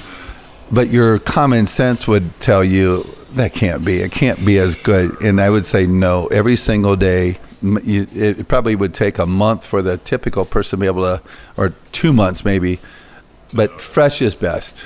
That's it. You know, my mom was a scratch cooker, and we used to go on and for ten kids. Right? I never had. Uh, I, I I probably did, but we never bought bread until I was in college. Right? She just everything, everything scratch. We said, "God, mom, do we have to do that?" Yes, you have to do it. It all makes a difference. And I'd say that's with us too. It's not just that recipe because I could tell you that right now, and I in my smart aleck would be like, "Let me know how that works out for you." because you know there's the timing and all that special sauce and i just ate it with michael smith and uh and totally good he would give you any recipe he wants and then he'd say let, let me know how that works out for you because it's all and you can't become an expert on any, on re- virtually anything. I can imagine people like saying well god i have an iphone. I'll get a microphone. I can do podcasts. Oh, Let me know how it works out right, there is that that time that passion that dedication to the craft whatever the craft is. And then you got it you know the infamous 10,000 hours. I don't know if it's 10,000 hours but i know it's a pot full more than a couple of them right? No matter what you're endeavoring to do. So we still we'll have a couple we have cupping this afternoon and there's I've never done a cupping session in, since we started. It's almost 25 years where we didn't learn something. Go, oh my God! We're learning something new every single day, and uh, and that's what you, I think you got. Whatever the case is, I think that sets us apart. And then I, the other aspect to your question, I was just I met a chef and I said, you know what? He was talking. He was just in town and talking uh, about doing business with us. I said, you know what? If you have the time, just go over to our factory or go to any cafe and just chat somebody up and just see. I'd just love for you to uh, have that experience, and you nobody knows you. I didn't know you till right now. Just see how it works out, and then if, see if we're the kind of uh, the company you want to do business with. I totally trust our team in how they, you know, how they put themselves out there and how they're going to take care of you. Because at the end of the day, you can really get coffee anywhere, even if you love it as much as I do. You, I mean, there's there's a lot of things that make up your day. If you're a parent, if you're a citizen, I mean, think about it. So it as as important as it is to us, the other piece is how we make you feel, how you feel. That's that's more that's most important. The product has got to live there too, but you, we could have the best coffee in the world and be you know, snobby and ostentatious and smug and arrogant and make you never want to do business with us. And that is, that's the farthest from our culture that we'd ever want to be. Tim and Tom. Tom. Yes. mi- We talked earlier about Hawaii and the missile crisis flub. Uh-huh. Unfortunately, we did. Yes, we did talk about that. Let's get philosophical. right? Okay. You're Tom, you living in Hawaii, and you get a notification on your phone. Missiles coming. Find somewhere. Tell your friends you love them. What are you going to do, Tom? I'm probably just gonna eat all the food in my house and be like, well, there's nothing else that I can do. Might as well just eat. Okay. And and various people are gonna have various answers to that, right? Some people are gonna call their families, right? Some people are gonna, You know what I mean? Do whatever, right? They're going to try to capture it on video or whatever, right? They're going to they're going to have their things, right? And and that's a philosophical question that's been asked, right? What would you do if you knew you had moments to live, right? I'll eat. right. That's my answer. Eat. Now, here's uh, another philosophical question that maybe we might have had answered for us due to Hawaii. Uh, is what would you do after finding out when you thought you had moments to live? That's no longer true. Everything's fine. So you're Tom in Hawaii. You get that notification. You start eating, right? You start gorging. You get 30 minutes later, you get the other notification. Everything's fine. False alarm. Shift change. Stupid Steve pushed the button. Now what do you do, Tom? Puke. Probably puke all that food I ate. You're wrong, Tom. The answer is furiously masturbate.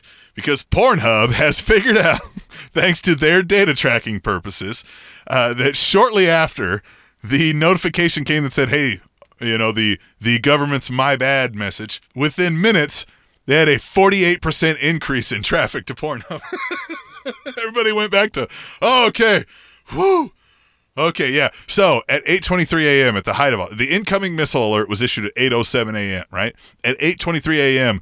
Pornhub's traffic changed negative 77 percent. Right. Everybody said, "Whoa, I gotta stop masturbating and I gotta get somewhere safe." And then the false alarm statement was issued at 8:45. At 9:01, they saw a 48 percent increase in traffic. Hey, I mean- right back to it, man. You're Yeah, isn't it great? excited, you know? Yeah, You're it's excited. Probably got some energy to work off. hmm So yeah, you know, puke maybe, but after that, masturbate. Tim and Tom.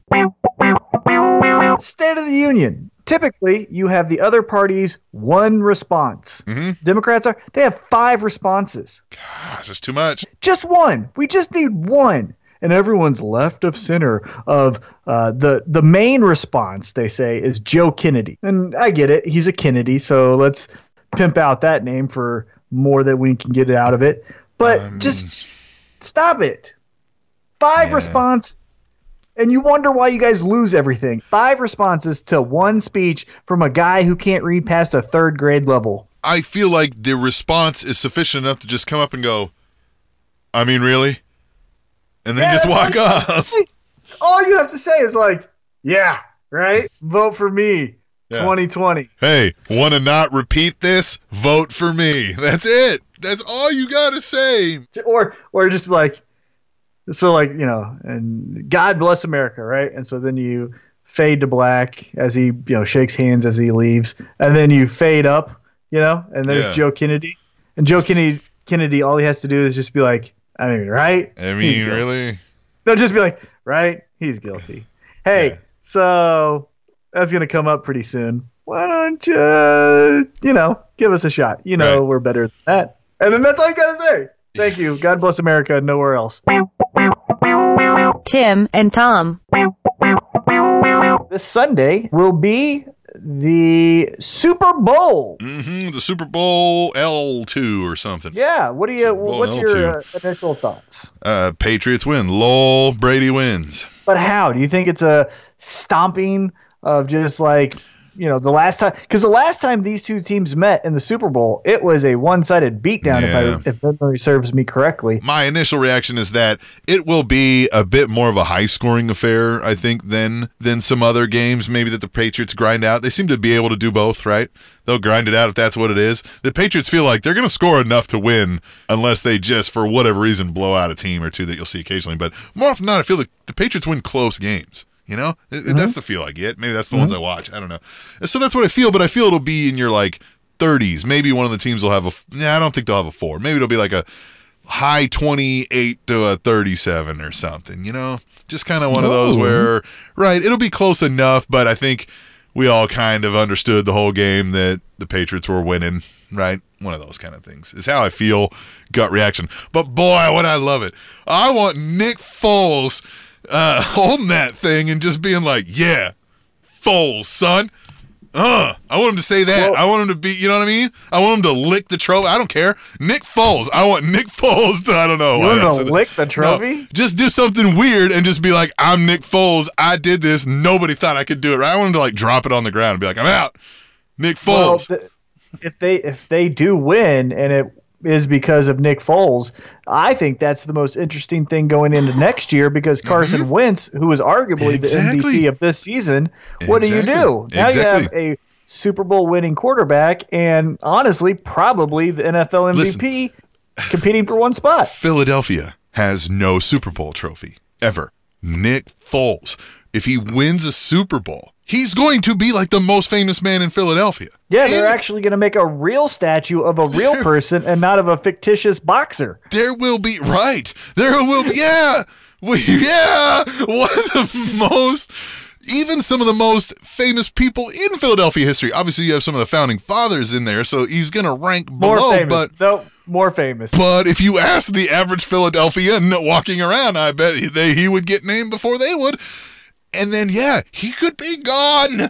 He could be Yeah. gone. Or he could just Insane go- to think about that. Or he just says, "I'll be a backup." What? Yeah, I mean, he could easily say, like, "I guess, You're yeah, like, I'm a "Yeah." backup." Hey, man, I'm Foles. you know what I Yeah. mean? I'm here if you need me.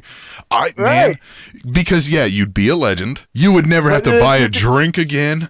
And, But, but then you get to be. the scout team defense and never get hit. Oh, that's the. I would say, hey, look, I'll give me, you know, two million more. I'll be your backup. yeah. if- if- Carson if- Wentz, don't get hurt again. When he gets hurt again, I'll come No, in. just just hope that he does. Right, I know. Just retire, Yeah. and then just retire and go off into the sunset. as That'd the be so great. legend, Nick Foles, Super Bowl Yeah. L2 champion. Tim and Tom. We've got Jason Roski of the KC Auction Appraisal Company today on the podcast. You kind of mentioned this whole um, idea where, you know, some people, it's interesting to see what people have kept and what people thought was important.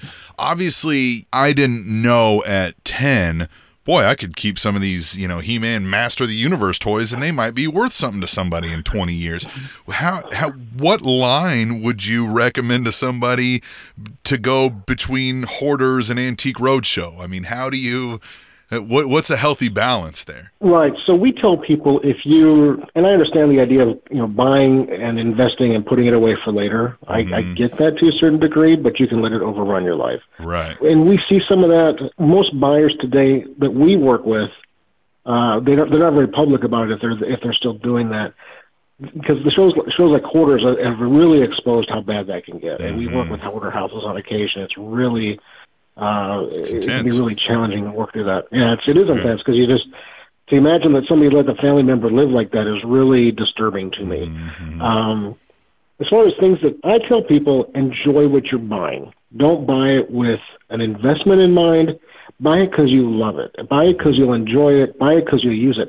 I tell people, uh, you know, we I do a weekly question on our website on Facebook Live, and one of them was use the china. You know, so many people have sets of china that they've inherited over the years that they can never use because it was, you know, his grandma said of china. Well, use it. That's what it was for. Right. Um, you know, if you have worn out rugs, put them on the ground and walk on them. Yeah, you might have to clean up, but and have them cleaned up every once in a while. But these things are meant to be used and enjoyed and have a life and and bring joy to your life. And if you can enjoy it by walk, looking at a china cabinet, that's fine. But if you have you know sets of sterling flatware and good sets of china, put them out. Use them on a Thursday night dinner because it's just Thursday night. It will change the mentality of young folks. I mean, I don't know about you guys. When I was a kid, I heard "Don't touch that" a hundred times at Grandma and Grandpa's house mm-hmm. every time Million. we went. Yeah. I mean, right. So we've all heard that.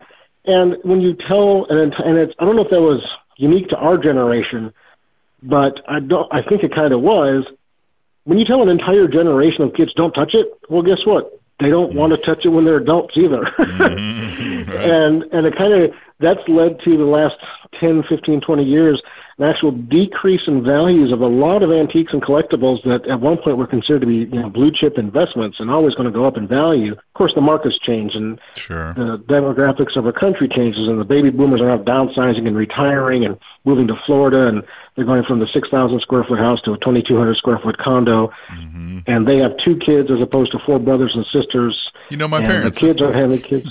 Yeah, and and and your and their kids are having two kids uh, later in life, and it's just it's a complete change in the whole way the world distributes used pieces and estate items through a family, and it's just a matter of kind of trying to navigate that and understanding that as let's say it's your grandparents and they've collected these things.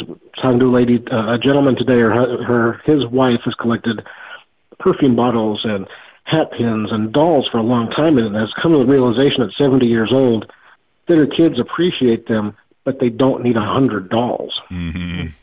So, what do you but the think? real question, the real thing is, Go ahead. did she did she enjoy it enough to have it herself? And when people are looking to buy things, if you get to the end of your life and nobody wants it, will it still be worth it? Will you enjoy having it more than the value that you put into it? Right. So, so what do you think my father's uh, truck stop eight track tapes are probably worth? Then he's got about seventeen of them things still stuffed in a box. I don't even think he's got a player you for know, this thing. eight eight tracks are. I've heard. I've not followed this market closely, but I've heard that eight tracks there is a small group of collectors out there. Uh-huh. Problem, with, problem with eight tracks is they actually break. Yeah. And once they're broken, you can't. The same thing with records. Records are a really hot market right now, Mm-hmm. uh, but the the condition is so crucial uh, in the value of any of these things. You know, a record in you know that's still sealed can be worth a hundred dollars. You open up the plastic and it's worth fifty, and if it's from scratch, it's worth ten bucks. And and that holds true in so many different other areas. Uh, a piece of glass that's in perfect shape worth five hundred bucks with a chip can worth two hundred easily. Uh, can really drop the value quickly. Well, Tom, our get rich plan uh, went out the window with that. Um, another, Tim and Tom. you went to college, and obviously you went to high school, and you know what it's like to to go to a raging house party, right? I mean, it's just I it, it's it's almost a passage of, of youth in in America, in the United States of America, right? You go to some house parties, you drink some some cheap warm alcohol, and you break something that's not yours, right? I mean, and you listen to loud, probably bad music, and you meet someone, and you know whatever happens, happens, right? as a part of the American lexicon or international lexicon, even if you're in the Canadians or uh, Mm-hmm. Mexicans or any other nations that we have on this great world. Uh, well, let me tell you, um, I personally have never lived in Los Angeles, but I can only imagine house parties are pretty intense out there. Wouldn't you imagine? Love house parties. And yeah, out there for sure. For, sure. Sure. So it came as a bit of a shock to some of the citizens there to find out that the LA City Council was thinking about banning house parties. So what do we do? What do we advocate for all the time here on Tim and Tom? Uh, to use your local political institutions to your advantage, right? You have the right to petition the government. You can go change something that you don't like. You can go try to stop a bad bill from happening. And that is what two uh, upstanding, proud LA house partying citizens did, Tom, and I have some audio for you here. Identify yourself. What up, Council? My name is Chad Kroger. Um, I'm an activist and house party enthusiast. Over the past week, I've been in a state of deep despair upon hearing the news that LA is trying to outlaw house parties in the Hollywood Hills. Hmm. I am here determined to stop this future atrocity. House parties were the bedrock of my development as a young man in San Clemente. My first introduction to manhood came when the captain of my water polo team, Boomer Kingsley, asked me to shotgun a tall can of Bud Light in front of the whole squad at his end of the season bash. His parents were in Tahoe at the time, so we tore that weekend up. It was epic, and I was super stoked. Super stoked. My newfound confidence gave me the mm. courage to ask out the most popular girl in school, Lauren Stockholder, to prom that year. She rejected me, and I had to go with Stacy McMillan, but I didn't care because I was so amped on chugging with my boys. That's what house parties do. Raging at house parties. Can, can I pause here for a second? This is an official like LA City Council. Yes. meeting, okay, so it's there's the best. This is It's great. the best city council meeting. is the truest Thank way you. to party. Next. Yeah. Next So, speaker, first of please all- come and identify yourself. rude, right? Rude. Yeah, don't cut don't cut the kid off for expressing his own opinion. His heartfelt emotions that he clearly listened to him. Yeah, he's an LA surfer, bro, but he had some well thought out, uh, good words. He was well spoken, you know. For And examples. He And used good examples. Examples. mm-hmm, mm-hmm. Here we go. We'll we'll continue on. Yourself. What up, Council? My name is JT Parr. I am also here to defend parties in the Hollywood Hills. I grew up like most kids, worried I couldn't bench two plates, that I wouldn't fit in, that I wouldn't find love. Then I discovered partying, and suddenly all those worries went to the wayside. I didn't need love. I had keg stands. Yes. I discovered I was great at raging, and it revealed wonderful things about myself. I could relate to bros regardless of what kind of bro they were. I could be at a party and moon people and everyone would laugh, you know, be witty. or I could play beer pong and compete with real integrity. In short, I fulfilled my potential. If you outlaw house parties, you may keep the volume down, but an externality is that you may keep people from bonding. America needs bonding. People need to put aside their differences and find common joy. There's no more effective environment for that than a freaking rager. this is the best exemplified in me and Chad's relationship. We were star-crossed. He a surfer, me a bodyboarder. Thank you. Thank you. and I want to welcome you to LA Council's Bill and Ted's excellent uh, adventure. Uh, Okay. Again, All right. again. Time out. Yeah. Time out. First off, dated reference. Get it together. That was stupid. And second, rude. And you just dismissed his real concern that you will dis. You will you will do a disservice by not allowing bonding to happen. Bonding. which totally does happen at house parties. And I want to clue you into the fact there, Mr. Councilman. You stumbled on the term LA City Council's Bill and Ted's Excellent Adventure. Meanwhile, he's throwing out externalities. So maybe you should pay attention, huh? Bro? Yeah. Maybe. Yeah. Uh, house, House parties. parties. man. House parties are a part of the American fabric. Uh, Bonding Yeah, involved here. Keg stand. Where else are you going to moon people and talk? Where are you going to have surfer bros and bodyboarders just relate, even though they're different kind of bros? It's How not going are happen. you going to perfect beer pong if at not a house party? Tim and Tom. So Tom, you Yeah. love you love dogs. I love dogs. They are my favorite thing in the world. I love them more than people. I love them more than chocolate. I love them more than a great meal after a long day of hard work. Dogs are my absolute favorite. I've got a couple of dogs myself, and uh, just one or two. And then, of course, uh, uh, dogs are not the only you know pet and animal that roam around this great city, Tom. And sometimes they don't have a place to go, or they get lost on their way. and there's some wonderful organizations that take care of that for us, and then help try to get them back to loving homes and connect loving homes to loving pets. And one of those organizations that I think a lot of people know well, but maybe might not know a whole lot about is Wayside Waifs. You've heard of Wayside Waifs, Tom? Yeah? I definitely have. Yeah, of course. we got one of our one or two dogs there, uh, Carrington, a few years back, uh, and we actually have the communications manager at Wayside Waifs with us, with Casey Waugh. Um, Casey, are, you're with us there. You can hear us. Uh, it took a little bit, but I can I can hear you guys. Yeah, I'm here. yeah, we uh, we had quite a few technical difficulties trying to get Casey connected here, so we're uh, we're happy to have you on. It's working now though. Well, well, Casey, uh, my first question for you is, you know, like we mentioned, dogs are my favorite thing in the world.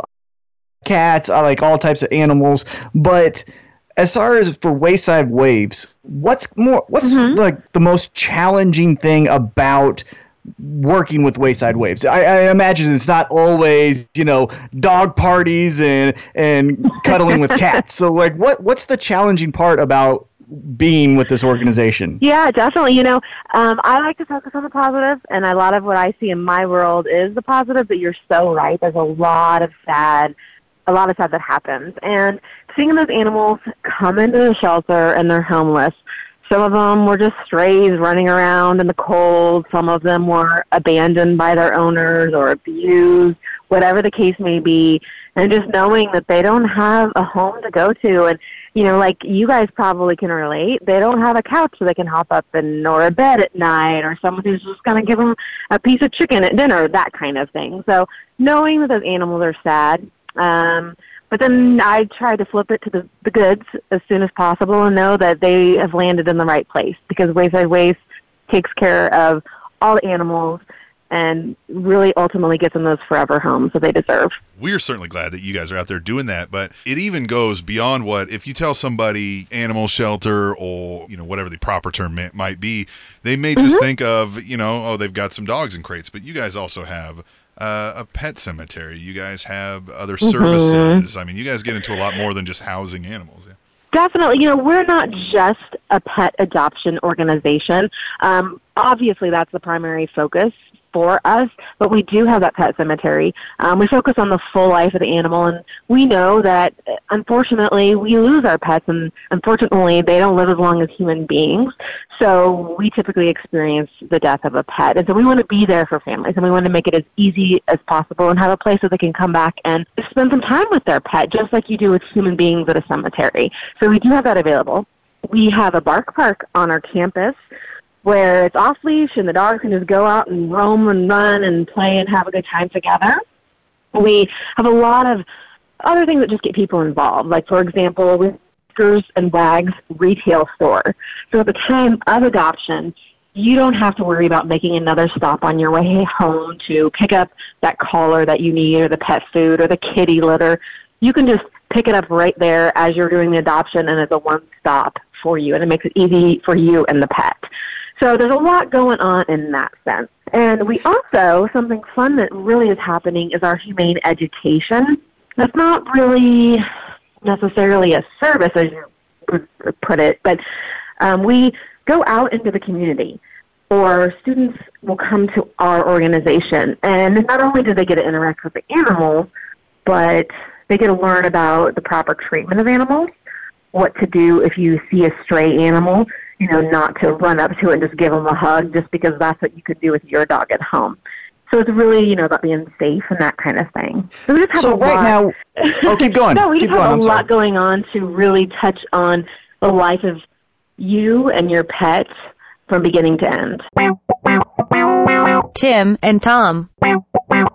Uh, I got a little bit of a cussing, shouting match with a 40 year old soccer mom this weekend. Yes, you did. Okay. All right. Yes, you are that parent. Let's yeah. hear it. All right. So we go to an indoor soccer arena. Have you been in one of these before?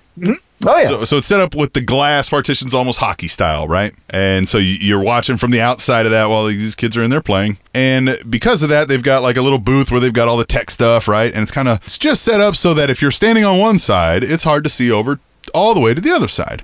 Well, my son typically plays as defender, and they weren't uh, you know, uh, the other team was keeping the ball on that side. So I go over there so I can get a better view of my son. And I'm standing there. I am standing there. And that's all I'm doing. And I start hearing from these ladies, if I can call them that, in the stands next to me, right? There's a little uh, set of bleachers right next to me. You can go over to the other side again. You can leave. Nobody wants you over here, right? Just saying it out loud, right? And I kind of look over and see them, and they like see me seeing them, and they stop giggling and look away. And I'm just kind of like, really? Like these are adult women. These are older than me, right? And I'm old. And You so, are. so I'm like, whatever, right? And I just go back to watching the game, right? And then one of them taps me and they were like, excuse me, we're having trouble seeing over you, which was ABS because I knew exactly where I was standing in a way to minimize any problem that that would be. But she was like, so you could you just, you know, go back over there? And I went, ah, no. And I started watching the game again, right? No.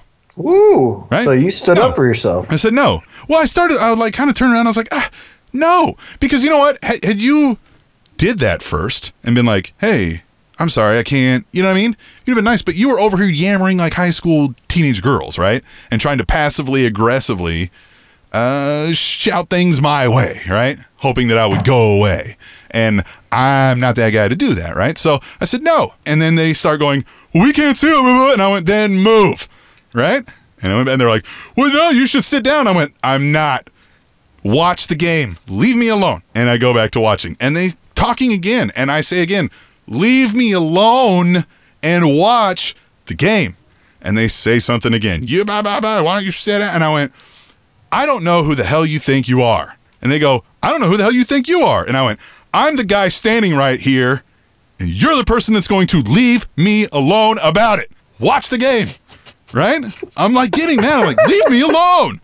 That's all I Hold want. on, time out, time out, time out. Okay. So as you do that, do you c- completely lose perspective of like where you're at? No. Like, what I'm Huh, saying is yeah. like when I get No. angry, Oh. I go like, oh, I'm zeroed in on this Yeah. person or this subject. Uh, yes, I mean, yes. Obviously, you're going to lose some of your peripheral, right? But yeah, I did. I still, you know, I mean, I wasn't like shouting at the top of my lungs, but I was letting her know you'd be best to leave me alone right now, right? Like, I'm not the person who you're used to going, man, get out of here, and they go, oh my god, I better get out of here. I no, no. I'm watching the game. I'm over here to watch my son.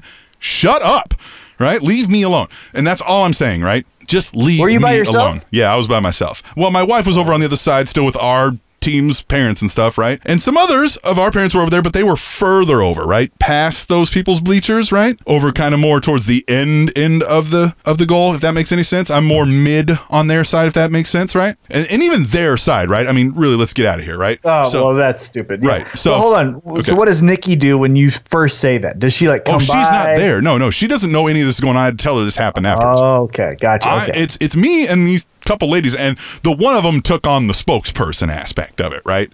Well, the reason I ask is because you're a big guy. So if you speak Mm-hmm. up, it's not like something where you're like, "Oh, what's that little guy over there doing?" Like Right, you're yeah. a big dude Yeah, with a right. booming voice. I was fully expecting, and I knew I was in the right because there were plenty of males that I assume knew them very well that heard all of this and had nothing to say and had no looks my way and just went about watching the game, right? Because they understood leave that man alone and watch the game. That's all that you guys got to do, and this problem is over. So I'm watching the game. And finally, there's a stop in action, right? Everybody's gonna come in. Right? It wasn't it wasn't halftime, but it was one of those kind of things, right? Everybody stopped. Right, so I'm like, Yeah. all right, I'm gonna leave now, right? Because I've had enough of these people, right?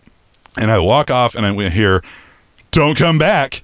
And I just immediately and I probably should have not used this exact word choice, but I went, if you want to keep throwing out rude sarcastic comments, I'm pretty sure I'm better at that than you are, okay, soccer mom, so shut the f, f up. And I like turned around and just started to walk away. And they started saying something again. I was like, F off.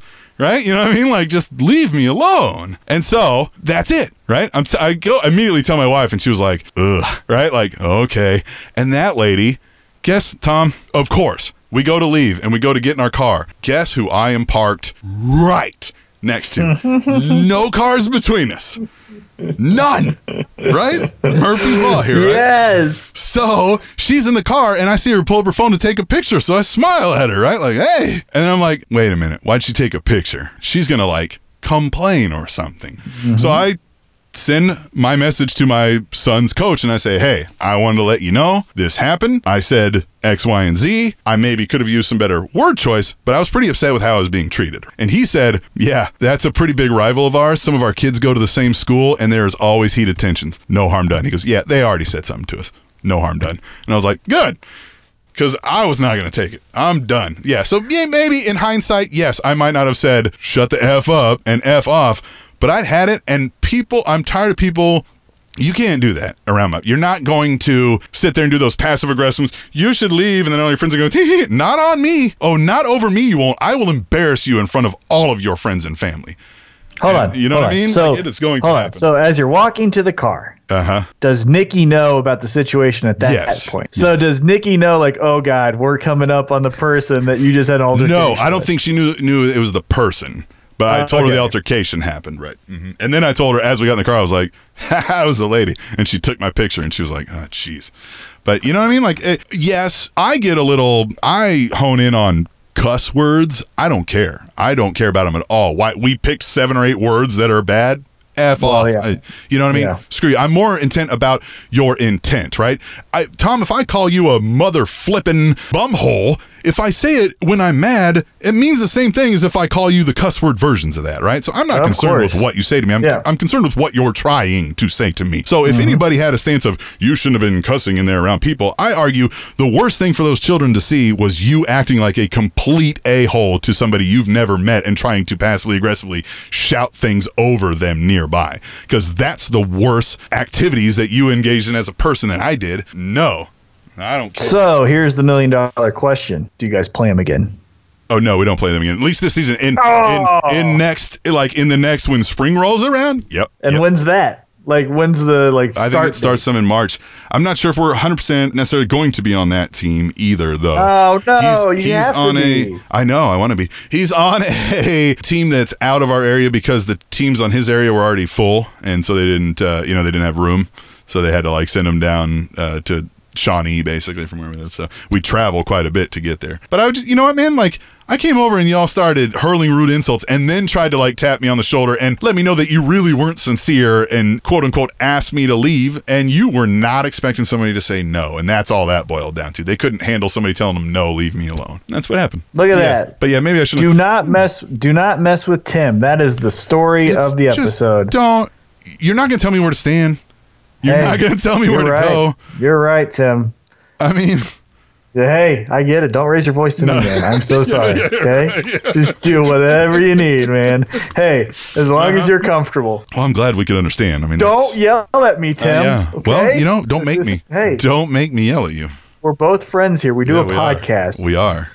I'm a Oh. likable guy. I get along with a lot of people. You're very liberal with the word like. You've seen it. likable is theoretically maybe. Yeah. yeah, sir. I mean, you can like anybody, really. I mean, Yeah, yeah, yeah. Yeah. no. So yeah, so that's the kind of person. I don't know what was revealed to me more this weekend: the fact that I'm the type of person that will very quickly cuss out a 40 year old soccer mom, or the type that is kind of proud about it. Right. So I don't know what was more revealing to me in that moment. Tim and Tom. Apple employees. That's the that's the job of the future, isn't it? Apple employee, Apple's never going anywhere. They make more per square foot than any other store in the country. That is a fact. Per square foot of their stores, they make more money than any other company in the United States of America. right? impressive, yeah. So wow, right? Yeah, that's impressive. must be brilliant people to be hired as an Apple employee. well, Uh, okay. fun fact they like art, and with art comes weird designs, and with weird designs typically comes a lot of glass. And an Apple employee apparently always has their head in their phone. And now Apple employees are getting concussions apparently because they keep running into the glass at their headquarters. What are you doing, Apple? You're supposed to be the wave of the future. How am I supposed to trust the future when the future job can't even keep their head up and keeps running into glass? Pull your head out of your apps. Yeah, pull your head out of your apps. That should be the name of this episode. I like that. Pull your head Yeah. out of your apps. yeah. So apparently, what they did to hopefully remedy the the uh, issue that they had Warning is they put no, well, somewhat. They were putting sticky notes on the glass. Oh, God. So, like, hey, do you see that like bright pink or bright yellow Yeah, sticky note? However, this is because, easier. Frost the glass. Then what are you doing? Well, but uh, what does that say about the future? Well, I know- hey yeah. guys, so we have this brand new headquarters. It's amazing. This year's budget did take a little bit of, of a hit. As you know, we had to frost the glass because people kept running into the glass. Like, Mm. good night. Just walk. You don't have to do that. Never, never underestimate the stupidity of the public at large, Tom. I want to make sure it's very clear that we are making a declaration that any merchandise or slogans uh, involving the terms "pull your head out of your apps," uh, you will be sued. That's ours. That is us. That is ours. Pull, your, head, out of your apps. Tim and Tom. I want to quit social media. Talk me off the ledge or push me off. Wh- why? Tell me. Tell me what. Well, What- uh, what's good? tell, what's good with this social? Tell people why you want to get rid of it. Everyone's just so um, we're not going to get into the issue of what is going on in the country because we're kind of in agreement and it feels like we just be yelling into microphones. But obviously there was a school shooting that is very tragic with every school shooting it seems like. Sides are being taken that's the mm-hmm. given right so that's the elephant in the room that's the subject matter of what made me bang my head up against the wall It's the gun control So- debate. We will not debate gun control, but the gun control debate is, has has spurned Tom's feelings. So this is this is why I get so upset with it. You're just yelling at a wall. No one's mind has ever been changed from a meme, from one of these I don't know who you are viral videos where a guy either holds a gun or a guy either takes apart a gun. N- That's never changed anyone's mind. All you're doing is you're patting each other on the back. You're saying like, "I'm going to share this, right? The Second Amendment also says this. Remember that." Anti-gun, and everyone that's anti-gun goes, "Oh yeah, you're so right. Yeah, yeah. Isn't it crazy? These people are so stupid." Ah, ah, ah, ah, ah. Yeah. Right. So that's one thing that happens. Or, and this is the more annoying of the two. Someone goes like, "Well, actually, you're wrong," Right. and then you go like, "Oh God!" and you hit your you hit your hand on your head and you go, let's follow this because what else do I got going on in my life? Yeah. And then you see this, like, well, George Washington said this, but then later Abe Lincoln said this, and then in the Constitution yeah. they wore wigs, and then blah, blah, blah, blah, blah, blah, blah.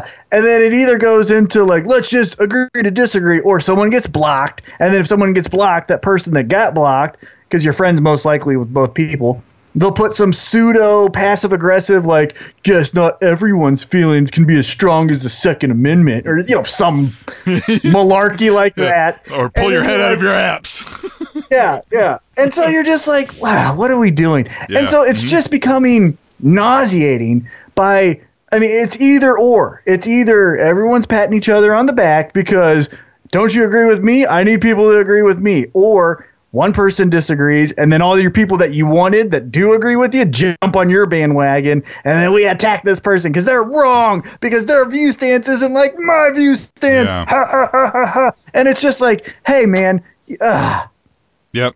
talk to someone in person. That's all I'm saying. Talking to someone in person, one, in my opinion, gets rid of the online ego, I call Yes. it. I can easily type to you and say, Well, sir, you are dumb, right? But if me and you are talking, especially you, Tim, because you're a bigger guy, you might not be so bold to be like, Hey, I think you're actually pretty stupid. Right. Don't you think so? And you're like, you know, you don't say that to someone face to face. So if you really want change, you do it face to face. Facebook is great to share. This this is how I view social media. This is a the Tom's view of social media. Facebook, you share events, life events, right? Did you go to a concert? Did you see a comedian? Did you get married? Did you break up with someone? Did you get a new job? Facebook, right? Ah, that's great. Share that stuff. That's what Facebook is for. Twitter. Twitter's for rapid conversations, right? Monday Night Raw's on. Oh my God, you see the first hour? Oh my God, Seth Rollins wrestled for an hour. That guy's Super head is Bowl. stupid. Yeah, uh, Right. Super Bowl. Oh my God, you see that third down conversion? Da da da. That's Twitter. Mm-hmm. Instagram is check out my life. You know how cool my my life is? Photos. Mm-hmm. Look at my pets. Look at all that. Pho- yeah. Look Right. at that. Look at my food. Look at my baby. Right. Look at my house. Look at my car. Or Right. look at someone else's car. You know? Right. like whatever it Yeah. is. Right. That's Instagram. Snapchat is stupid. It's dead. Just don't go on Snapchat. So those are three big ones, right? That's how you do it. Oh, and, and by the way, dogs are good for all three platforms. Tim and Tom. You mentioned to me that you want to know more about some real estate. Of course. Obviously, uh, when you want to do that, at Tim and Tom, we accept only the best, so we're going to go to the best realtors out. I mean, that seems seems easy enough to do. So we're going to go to Keller Williams Realty Partners. Did you know they're the largest brokerage in the city, Tom? I did not. Yeah, over 1.2 billion in sales last year. Over 506 agents. Tom, we've got one of those agents here right now. And as far as I am aware, I've had some dealings with Keller Williams. Uh, this is the best, and it's I like Stacey it. Well, good. Our listeners deserve the best, so I'm glad that we can provide the best from Keller Williams. Yeah, even more than we normally do, uh, providing the best. Uh, we're doing so now in the realty aspect of it, and we have Stacy Saladin of Keller Williams. A lot of back and forth. Stacy, you know me very well. Uh, you sold, um, uh, sold, and, and helped me buy a couple properties recently. Uh, so we want to thank you for that, and it let me know that you'd be uh, well to answer any and all of Tom's questions. Tom, you want to kick it off? What's your first question? It's more of a general question, but what should someone who's looking to buy a house, what's the steps that they need to take before jumping in and you know writing their name down on a contract? Like what what do they need to do? What's some things that you would suggest they be prepared for for a for example first time buyer? That's a great question, and that's something everybody should ask before they jump into it because there there really is kind of an order of events that makes the process go a lot smoother.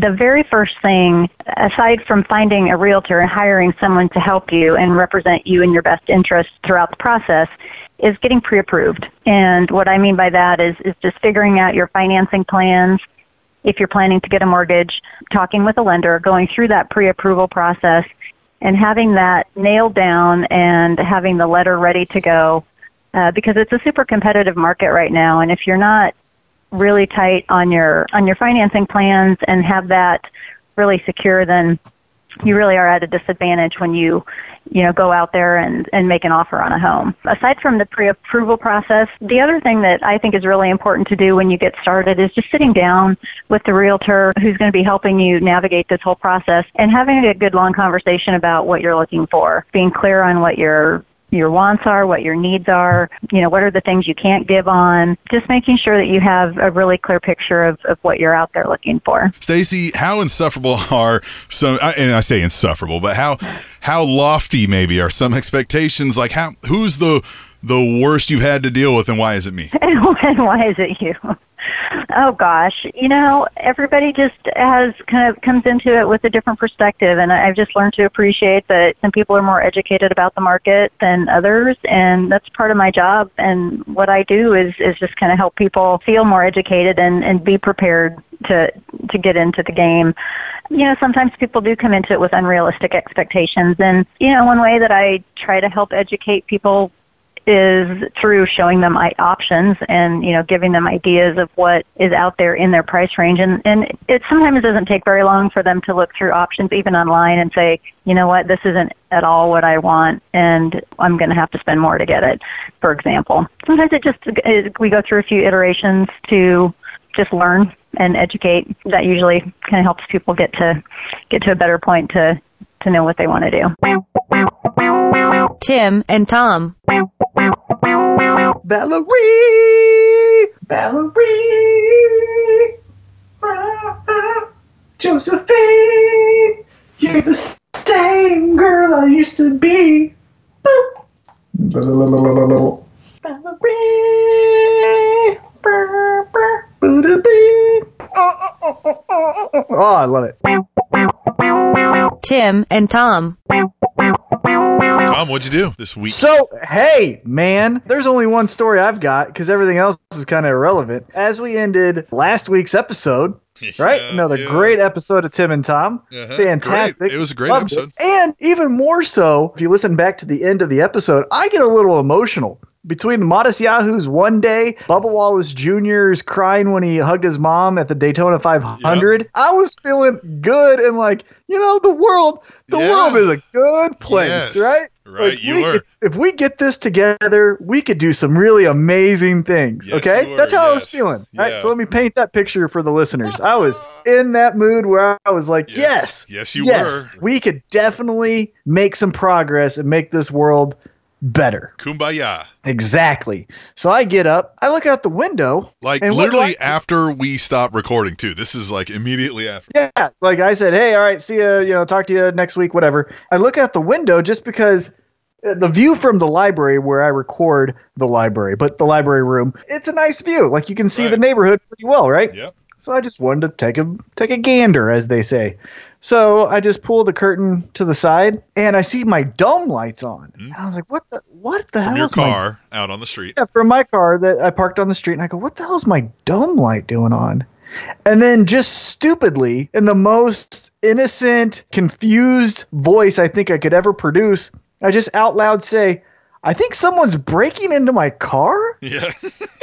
Like I don't believe it for two reasons. One, you never think that your car is going to get broke Right, into. I mean, right. you, know, you prepare for it and everything, but like you still don't go to bed every night going like, "Oh God, this is the night." One, it was like I can't believe my car is getting broke into, and then two, I can't believe I'm catching the person in the process. It's not like I see my dome light on. I notice my door's open. There's no one around. I go down. I notice, oh my God, my car's been broke into. I can see the person breaking into the car.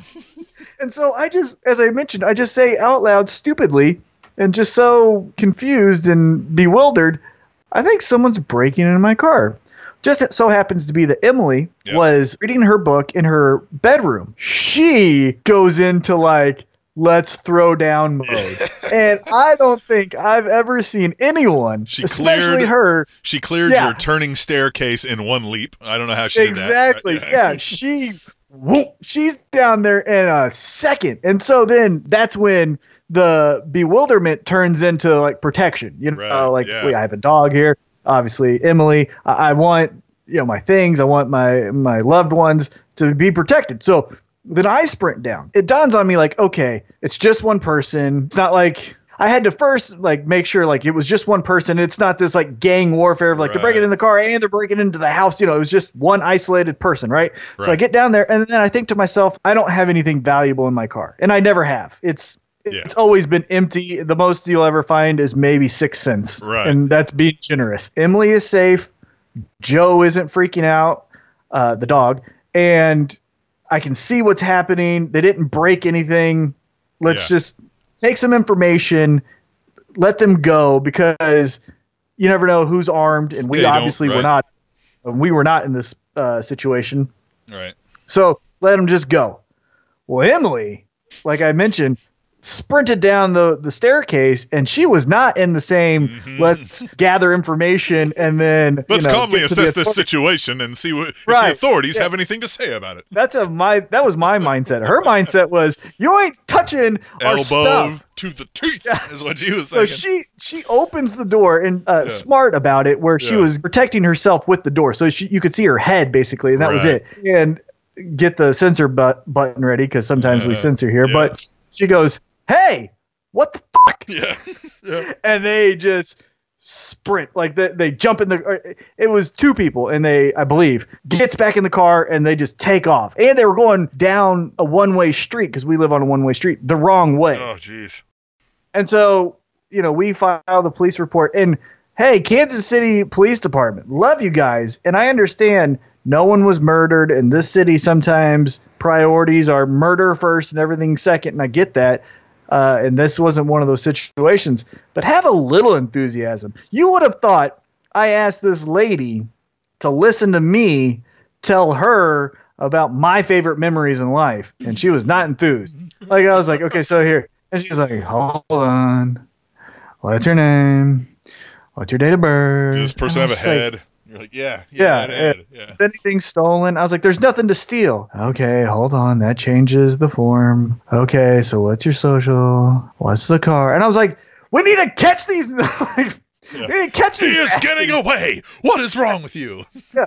And so I have friends that live in the neighborhood, and so I'm texting everyone, "Hey, it's this car, this type. Be on the lookout." Like, Get your pitchforks thanks." and your torches, and we're gonna go get this guy. And so then we get on our Facebook because obviously it's 2018 and that's what you have to do. Right. And we belong to a neighborhood watch private Facebook page. And we go through, so we post in there, hey, this is what happened. And man alive, same profile, six to 10 other people are like, that happened to me too last week. That happened to me on this street. That happened to me at this time of the night. This is here and there. Together, we have now asked for more uh, presence from our security and uh, law enforcement. And so now they've uh, been patrolling the streets a little bit more. But it changed where we park because now we no longer park in the street.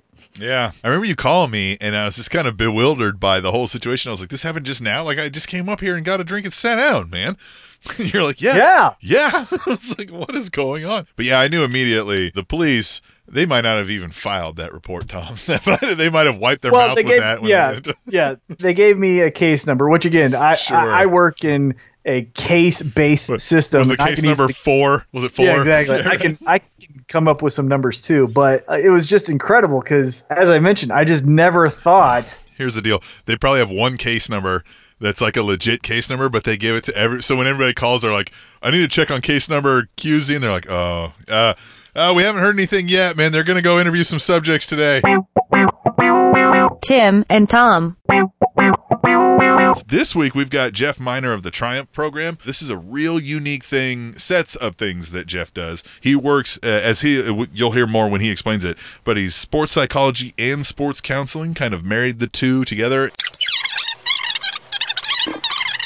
You got a thing going on called the Triumph program, and, and it kind of centers around some sports psychology. If I'm understanding this correctly, can you help us maybe give a layman's term as to what you do? What I do is it's a mix between sports psychology and sports counseling, kind of. I started out and I went into the counseling field because I wanted to help athletes that struggled with issues like I did, like anxiety, performance anxiety, dealing with the pressure of everybody, the expectations, and college scouts watching you, and all that kind of stuff. And I really struggled with that. I was a good athlete, but I just never was able to be as good as I could have been if mm-hmm. I would have had it more in control. So what I did was I kind of became the person that I wish I would have had to talk to. You know, I look back at my past and I look back and I say, God, I wish somebody would have helped me deal with the pressure, the anxiety, or the emotions, or after I blew out my knee and I was done and I, it's like, I wish I would have had somebody to talk to. So I became a counselor and my first jobs were basically you know, did an internship with athletes at the University of Utah, and then I went and I did some things with the Olympic Committee. I did. I worked with athletes with eating disorders, and then I also worked with the American Athletic Association of the Deaf Coaching, which was part of the Olympic umbrella. But what I did was I was able to do my counseling and, and go through the traditional counseling piece. And then I was at the Olympic Committee and I had this little gold pass.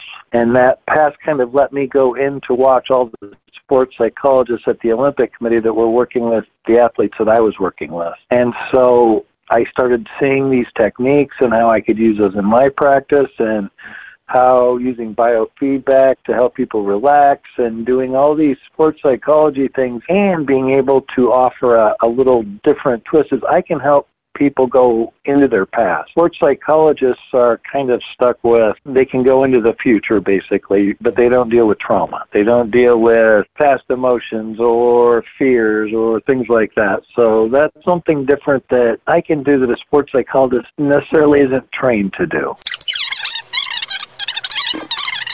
What are some of those challenges? You know, we've been speaking about people that need to gain confidence or, you know, believe in themselves from limiting beliefs that were either put on them by friends or family. But have you ever had any type of clients where they're overconfident? Everything should be coming to them so easy, but then they hit a wall. You know, now they're, for example, going from the college to the pro rank in whatever their sport is, and now it's a whole new game. Have you ever had that type of a client? And what are those challenges look like in regards to others, you know, who just need that self belief? there's different challenges at every at every level. The challenges are different. Like when you work with a professional athlete, when you work with other kinds of like I, I do work with some MMA athletes. I work with football players. There are different walls that they face, and a lot of it is the media.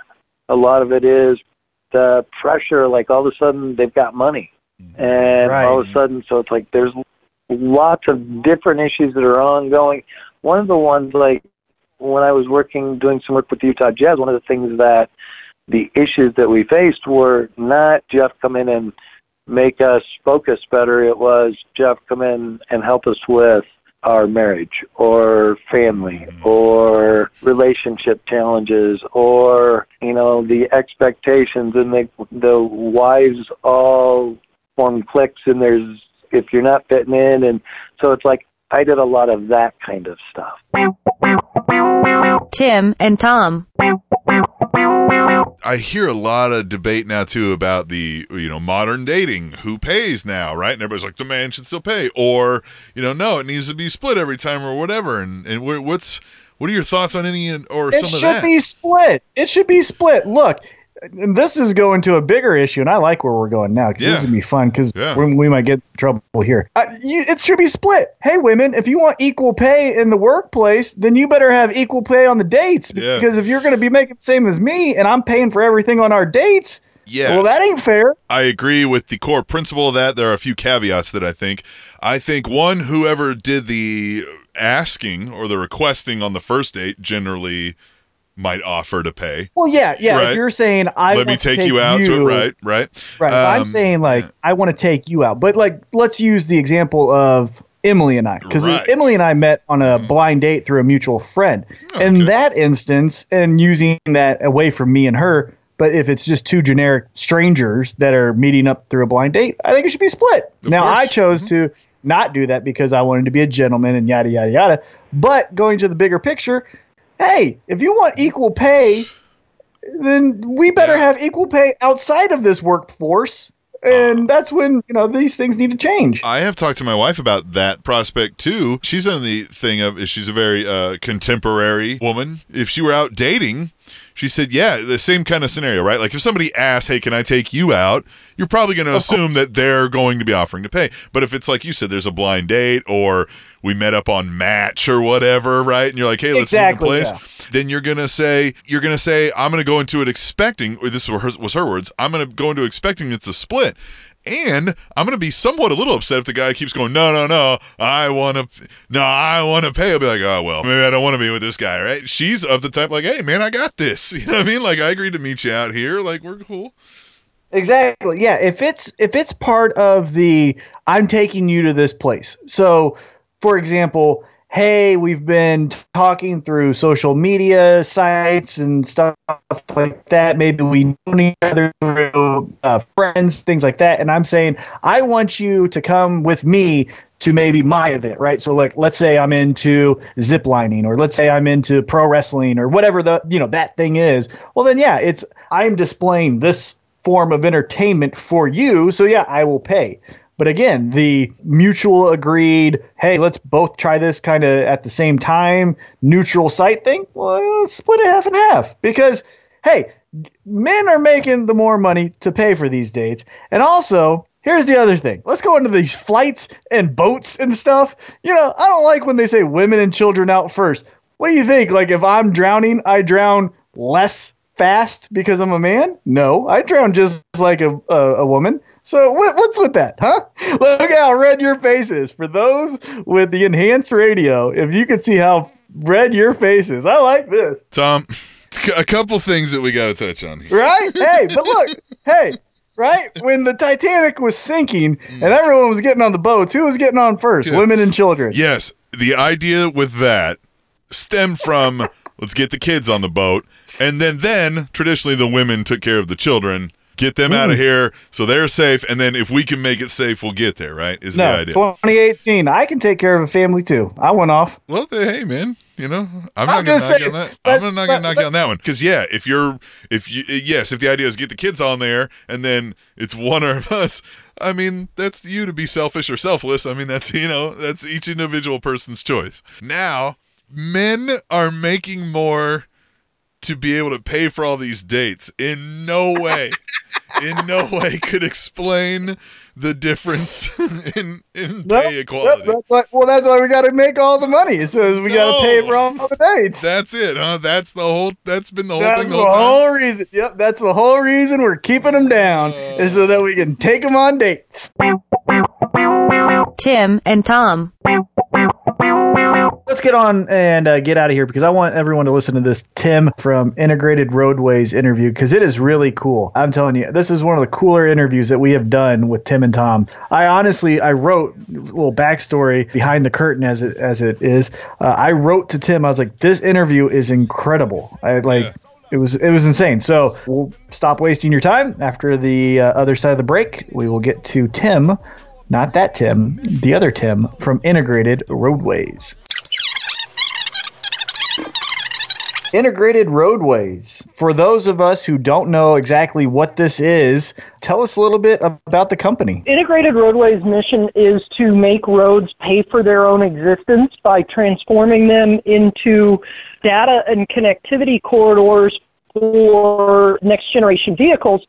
You know, most people don't really think too much about that need right now, but the next generation of vehicles needs a internet service provider the same way that your phone does or your computer does.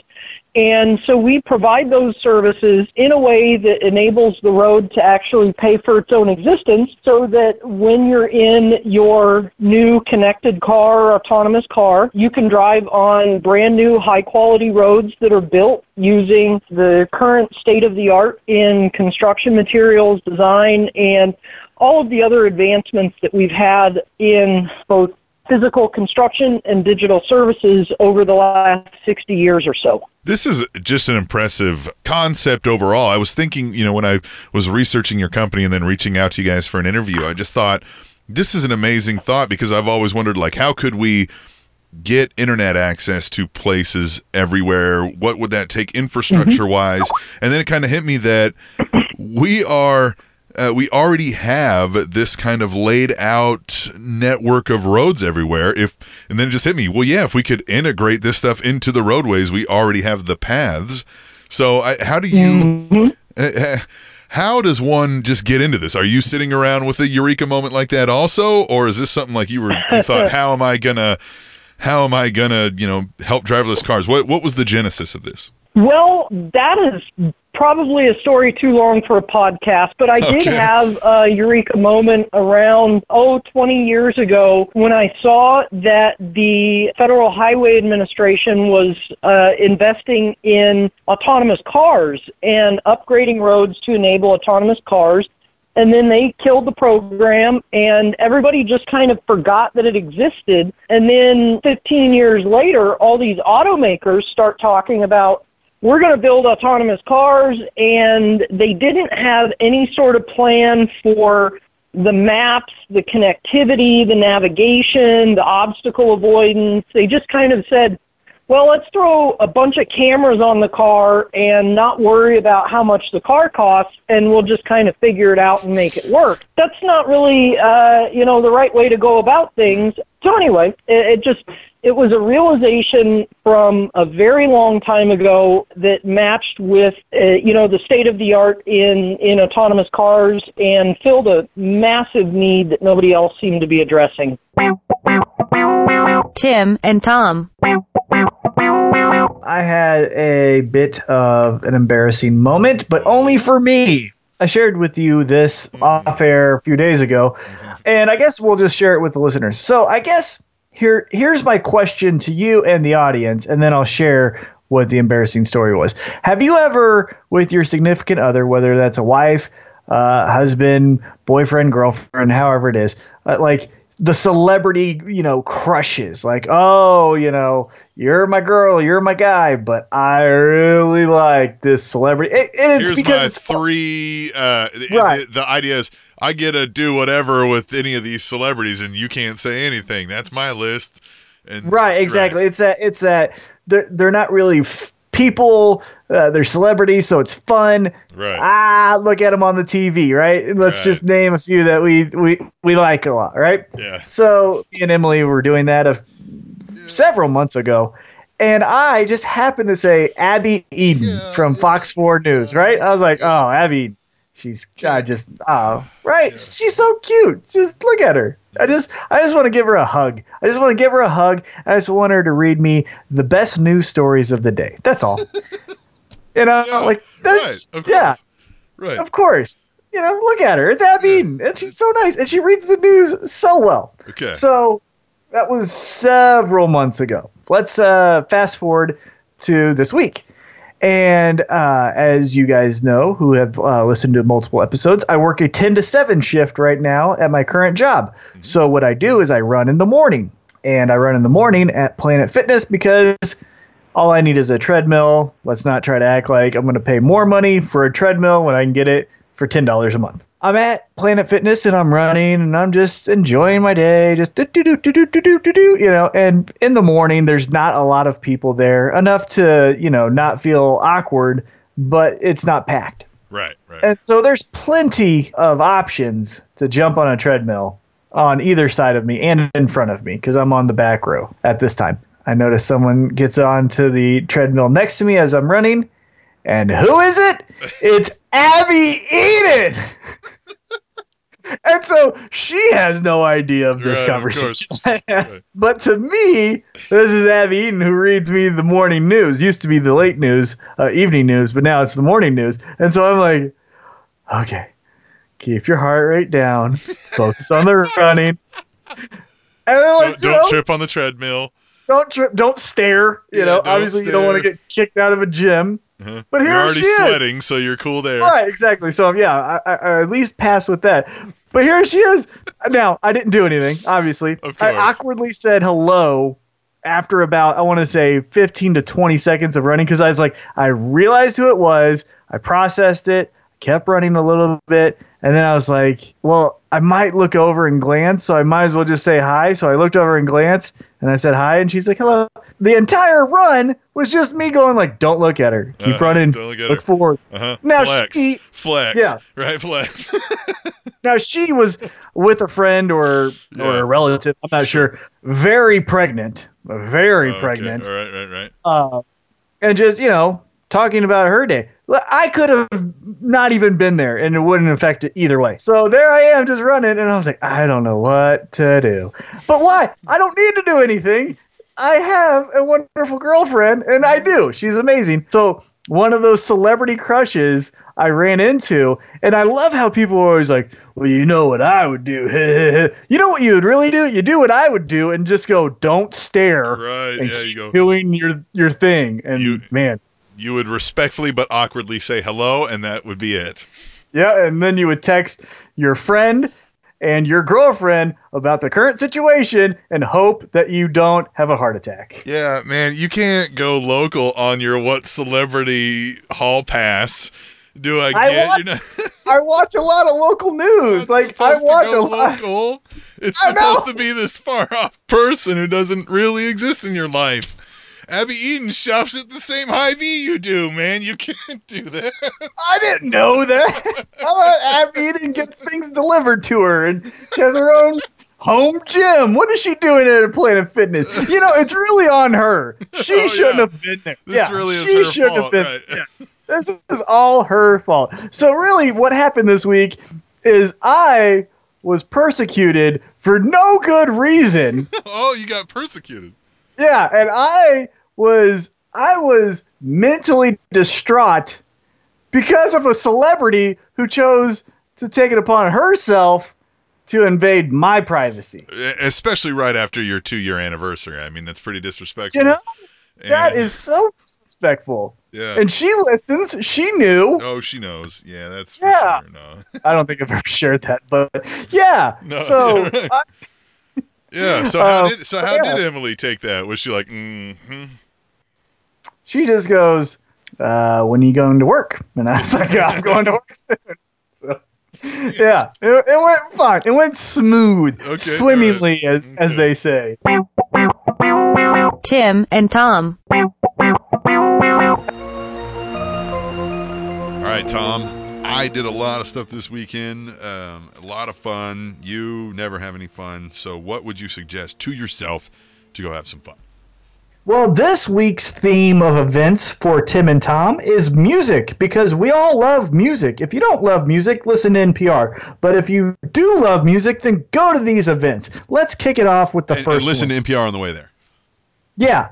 Why don't we kick it off with the first one? this, one of the OGs, one of the best bands of all time. June 22nd at the Crossroads KC, 417 East 18th Street, Kansas City, Missouri. We got Bone Thugs-n-Harmony. Why is the first of the month? And now it's still people know I'm better. Sipping on 40 ounces again. Gum, gum, we got to know. Stay buzzing all night. We ride. Bone Thugs, man, just take me back. You know, like it just you back to when you were cool, right? I mean, I'm still cool, but you know, you you get it. The rest of you get it. You know, Oh, it yeah. takes you back to your youth, and you just, I mean, at least our youth. I don't know. They're just, they was smooth. How could you not listen to that and be in the groove and feel like, yeah, yeah, I'm, I'm down, I'm cool, ready to do whatever. Let's go. On the grill, if we got the photo. You know Right.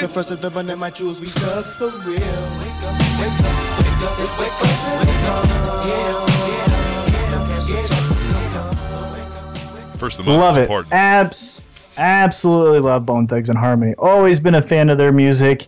So just chill out. Yeah. I mean, they get aggressive and they get sad. Like they have different tones to their music, but generally speaking, it's very hey, let's just vibe and listen and enjoy our company. That's I love it. Love Bone Thugs-n-Harmony, and one of the first ones to like uh, make money off of the fast rap style, right? So you had Busta Rhymes. Uh, actually, opening up for him is Twista. He was another one later after Bone Thugs-n-Harmony, but they were the first ones to take this fast rap style and say we're going to make a lot of money off of it. So. Great to see him in here. Again, that's going to be Friday at 7 o'clock, June 22nd. Bone Thugs-n-Harmony with the opening act of Twista. Yeah, and they they were one of the first that like kind of blended a style. You didn't get this like multi singing group that was also uh, gangster rap. You know what I mean? Like it was one of these where it was like, oh, that's kind of a bending of of genres here. Yeah, love them. They're great. They're great. Now, let's switch it up. Again, we're keeping with music theme. Monday, June 25th. Uh, Doors open at 6 p.m.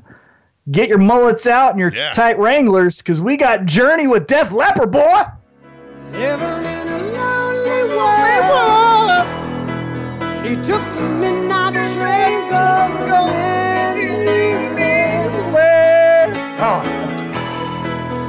Just a city boy, born and raised yeah. in South The curly mullet one. It's got to be like the tight curl The mullet. midnight train going Sleeveless tee, fanny pack. Oh yeah. May- maybe I some just think Zubaz. of yeah. I just think of skinny white guys doing curls while Rocky's in the background. Yeah. Yeah, there's going to be like a tied headband, right? The Yep. headband's tied, not like the elastic kind. Steve Perry. I love the movie Basketball because anytime they did their free throw shot, you would yell Steve Perry and they would miss it. And I've done that ever since. Anytime someone shoots a free throw, I go Steve Perry, and they'll miss it. And maybe not, but I love it.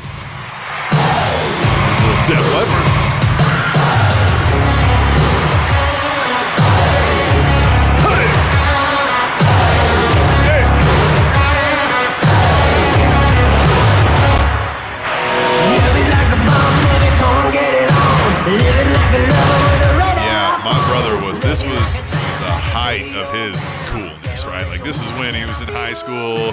Uh, you know, what I mean, cool. When you're in high school, you're top of the world, right? Like that's how you feel. That's how cool you feel at the time, right? You're like, like you feel like you know everything in the world. You've got everything figured out. The whole world's in front of you. You've you're smart. You're good. You know what I mean? Like all these things, right? Like that's when you feel invincible, right?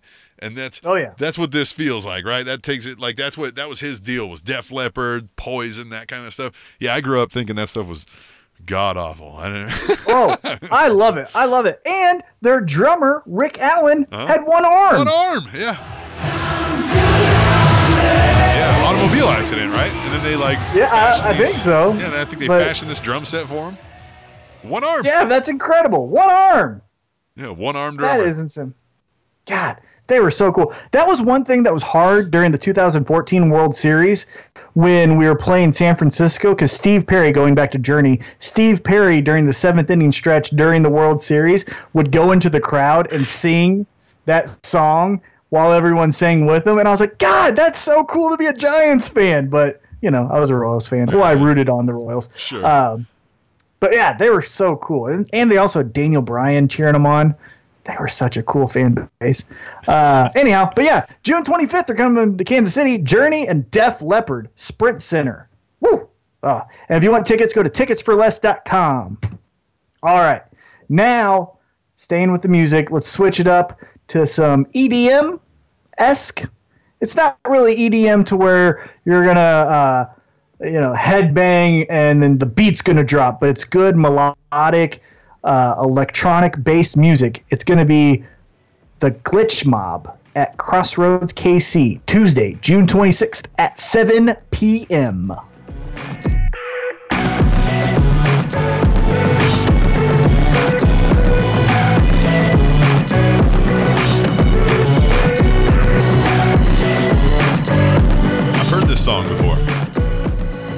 Yeah, you know, I got an idea. We should use this as our theme. I bet you no one's ever done that before. Yeah, nobody probably has ever done that, especially for like, say, I don't know, it might work well for a pro wrestling podcast. Maybe in its mhm. early days. Maybe in its early days, though. Yeah. Definitely has a good beat for it. Hey, but they're really good. I tell you what, I, I discovered them through uh, a running mix on Spotify. And I heard that song and I was like, this is a really good song. And I looked at my phone while I was running and I was like, I'm going to look into this band. And then I found more songs that I liked of them. Really good. Like I said, it's not that EDM, like boom, boom, boom, boom. Right. Yeah, it's not that, but it's right. But if you pop that back up, it's a lot of that melodic, steady groove, electronic. Yeah,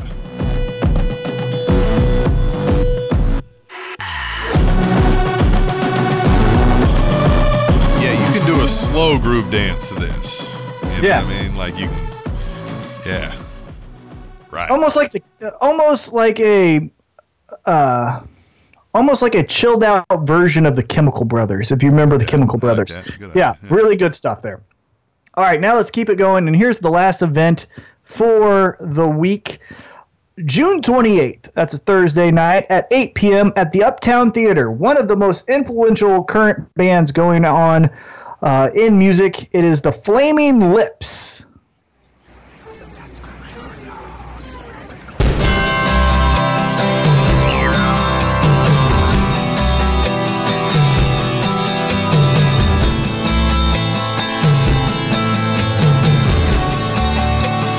Do you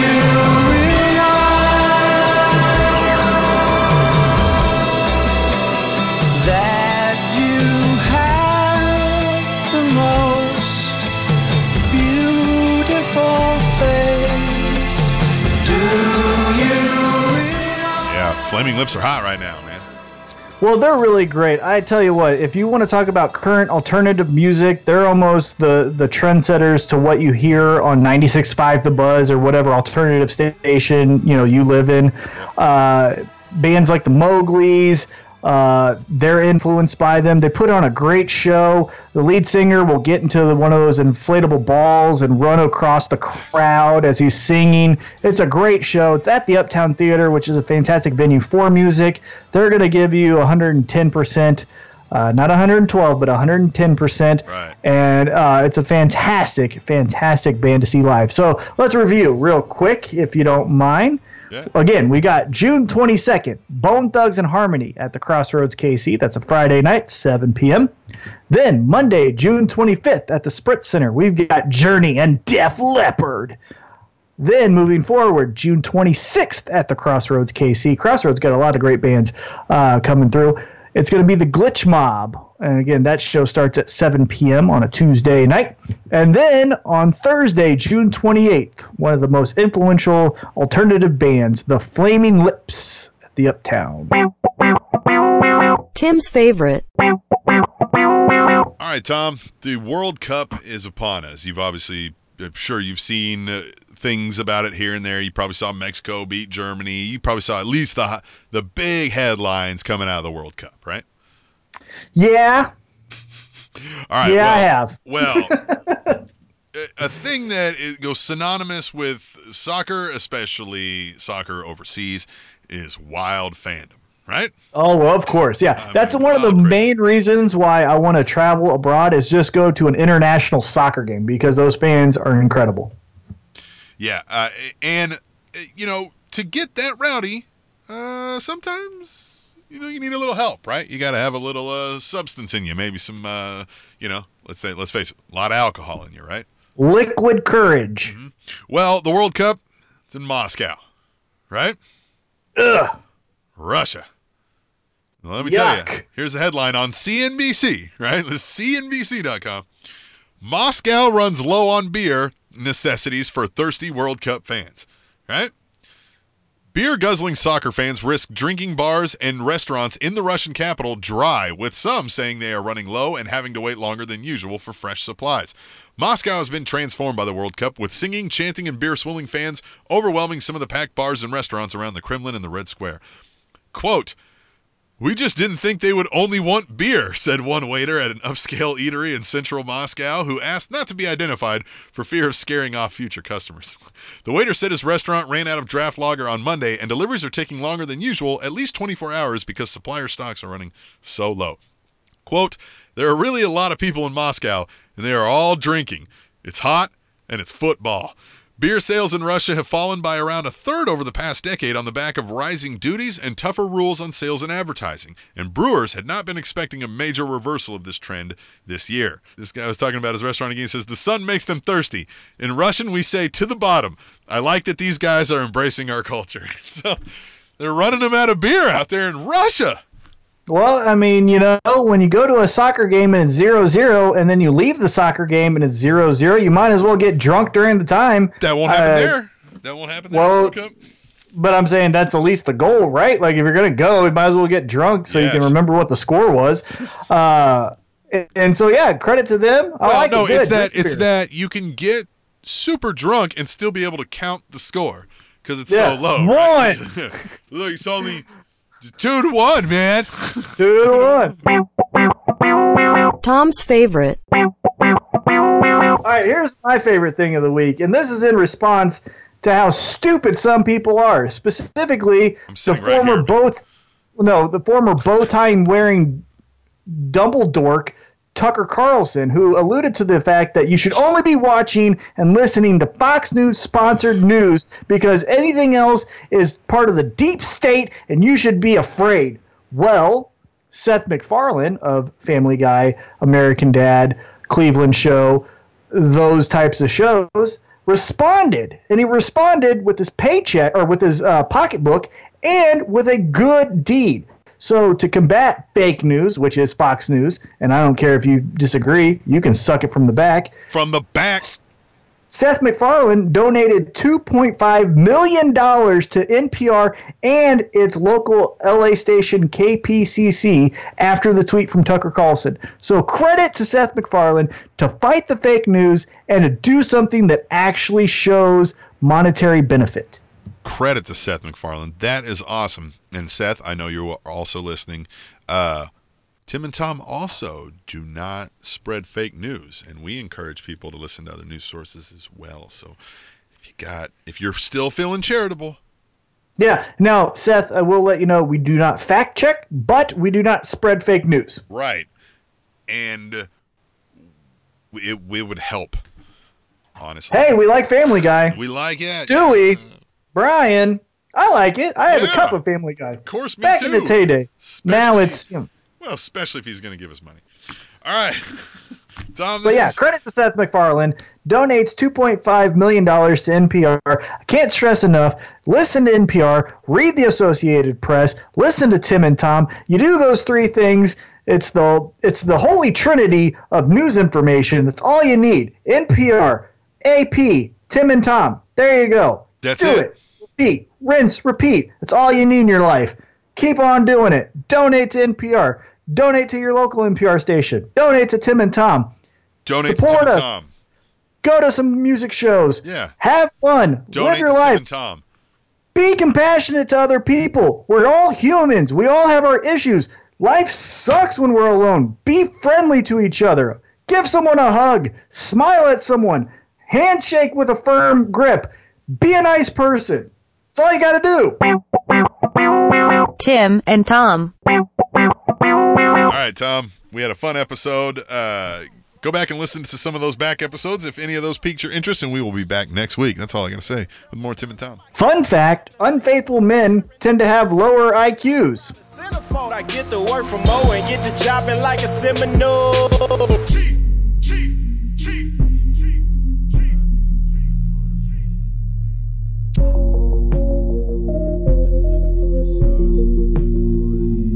I got what you need. If you looking for the plug, if you looking for the beat, tell 'em I got what you need. If you looking for the sauce, if you looking for the heat, know that I got what you need. Tim and Tom.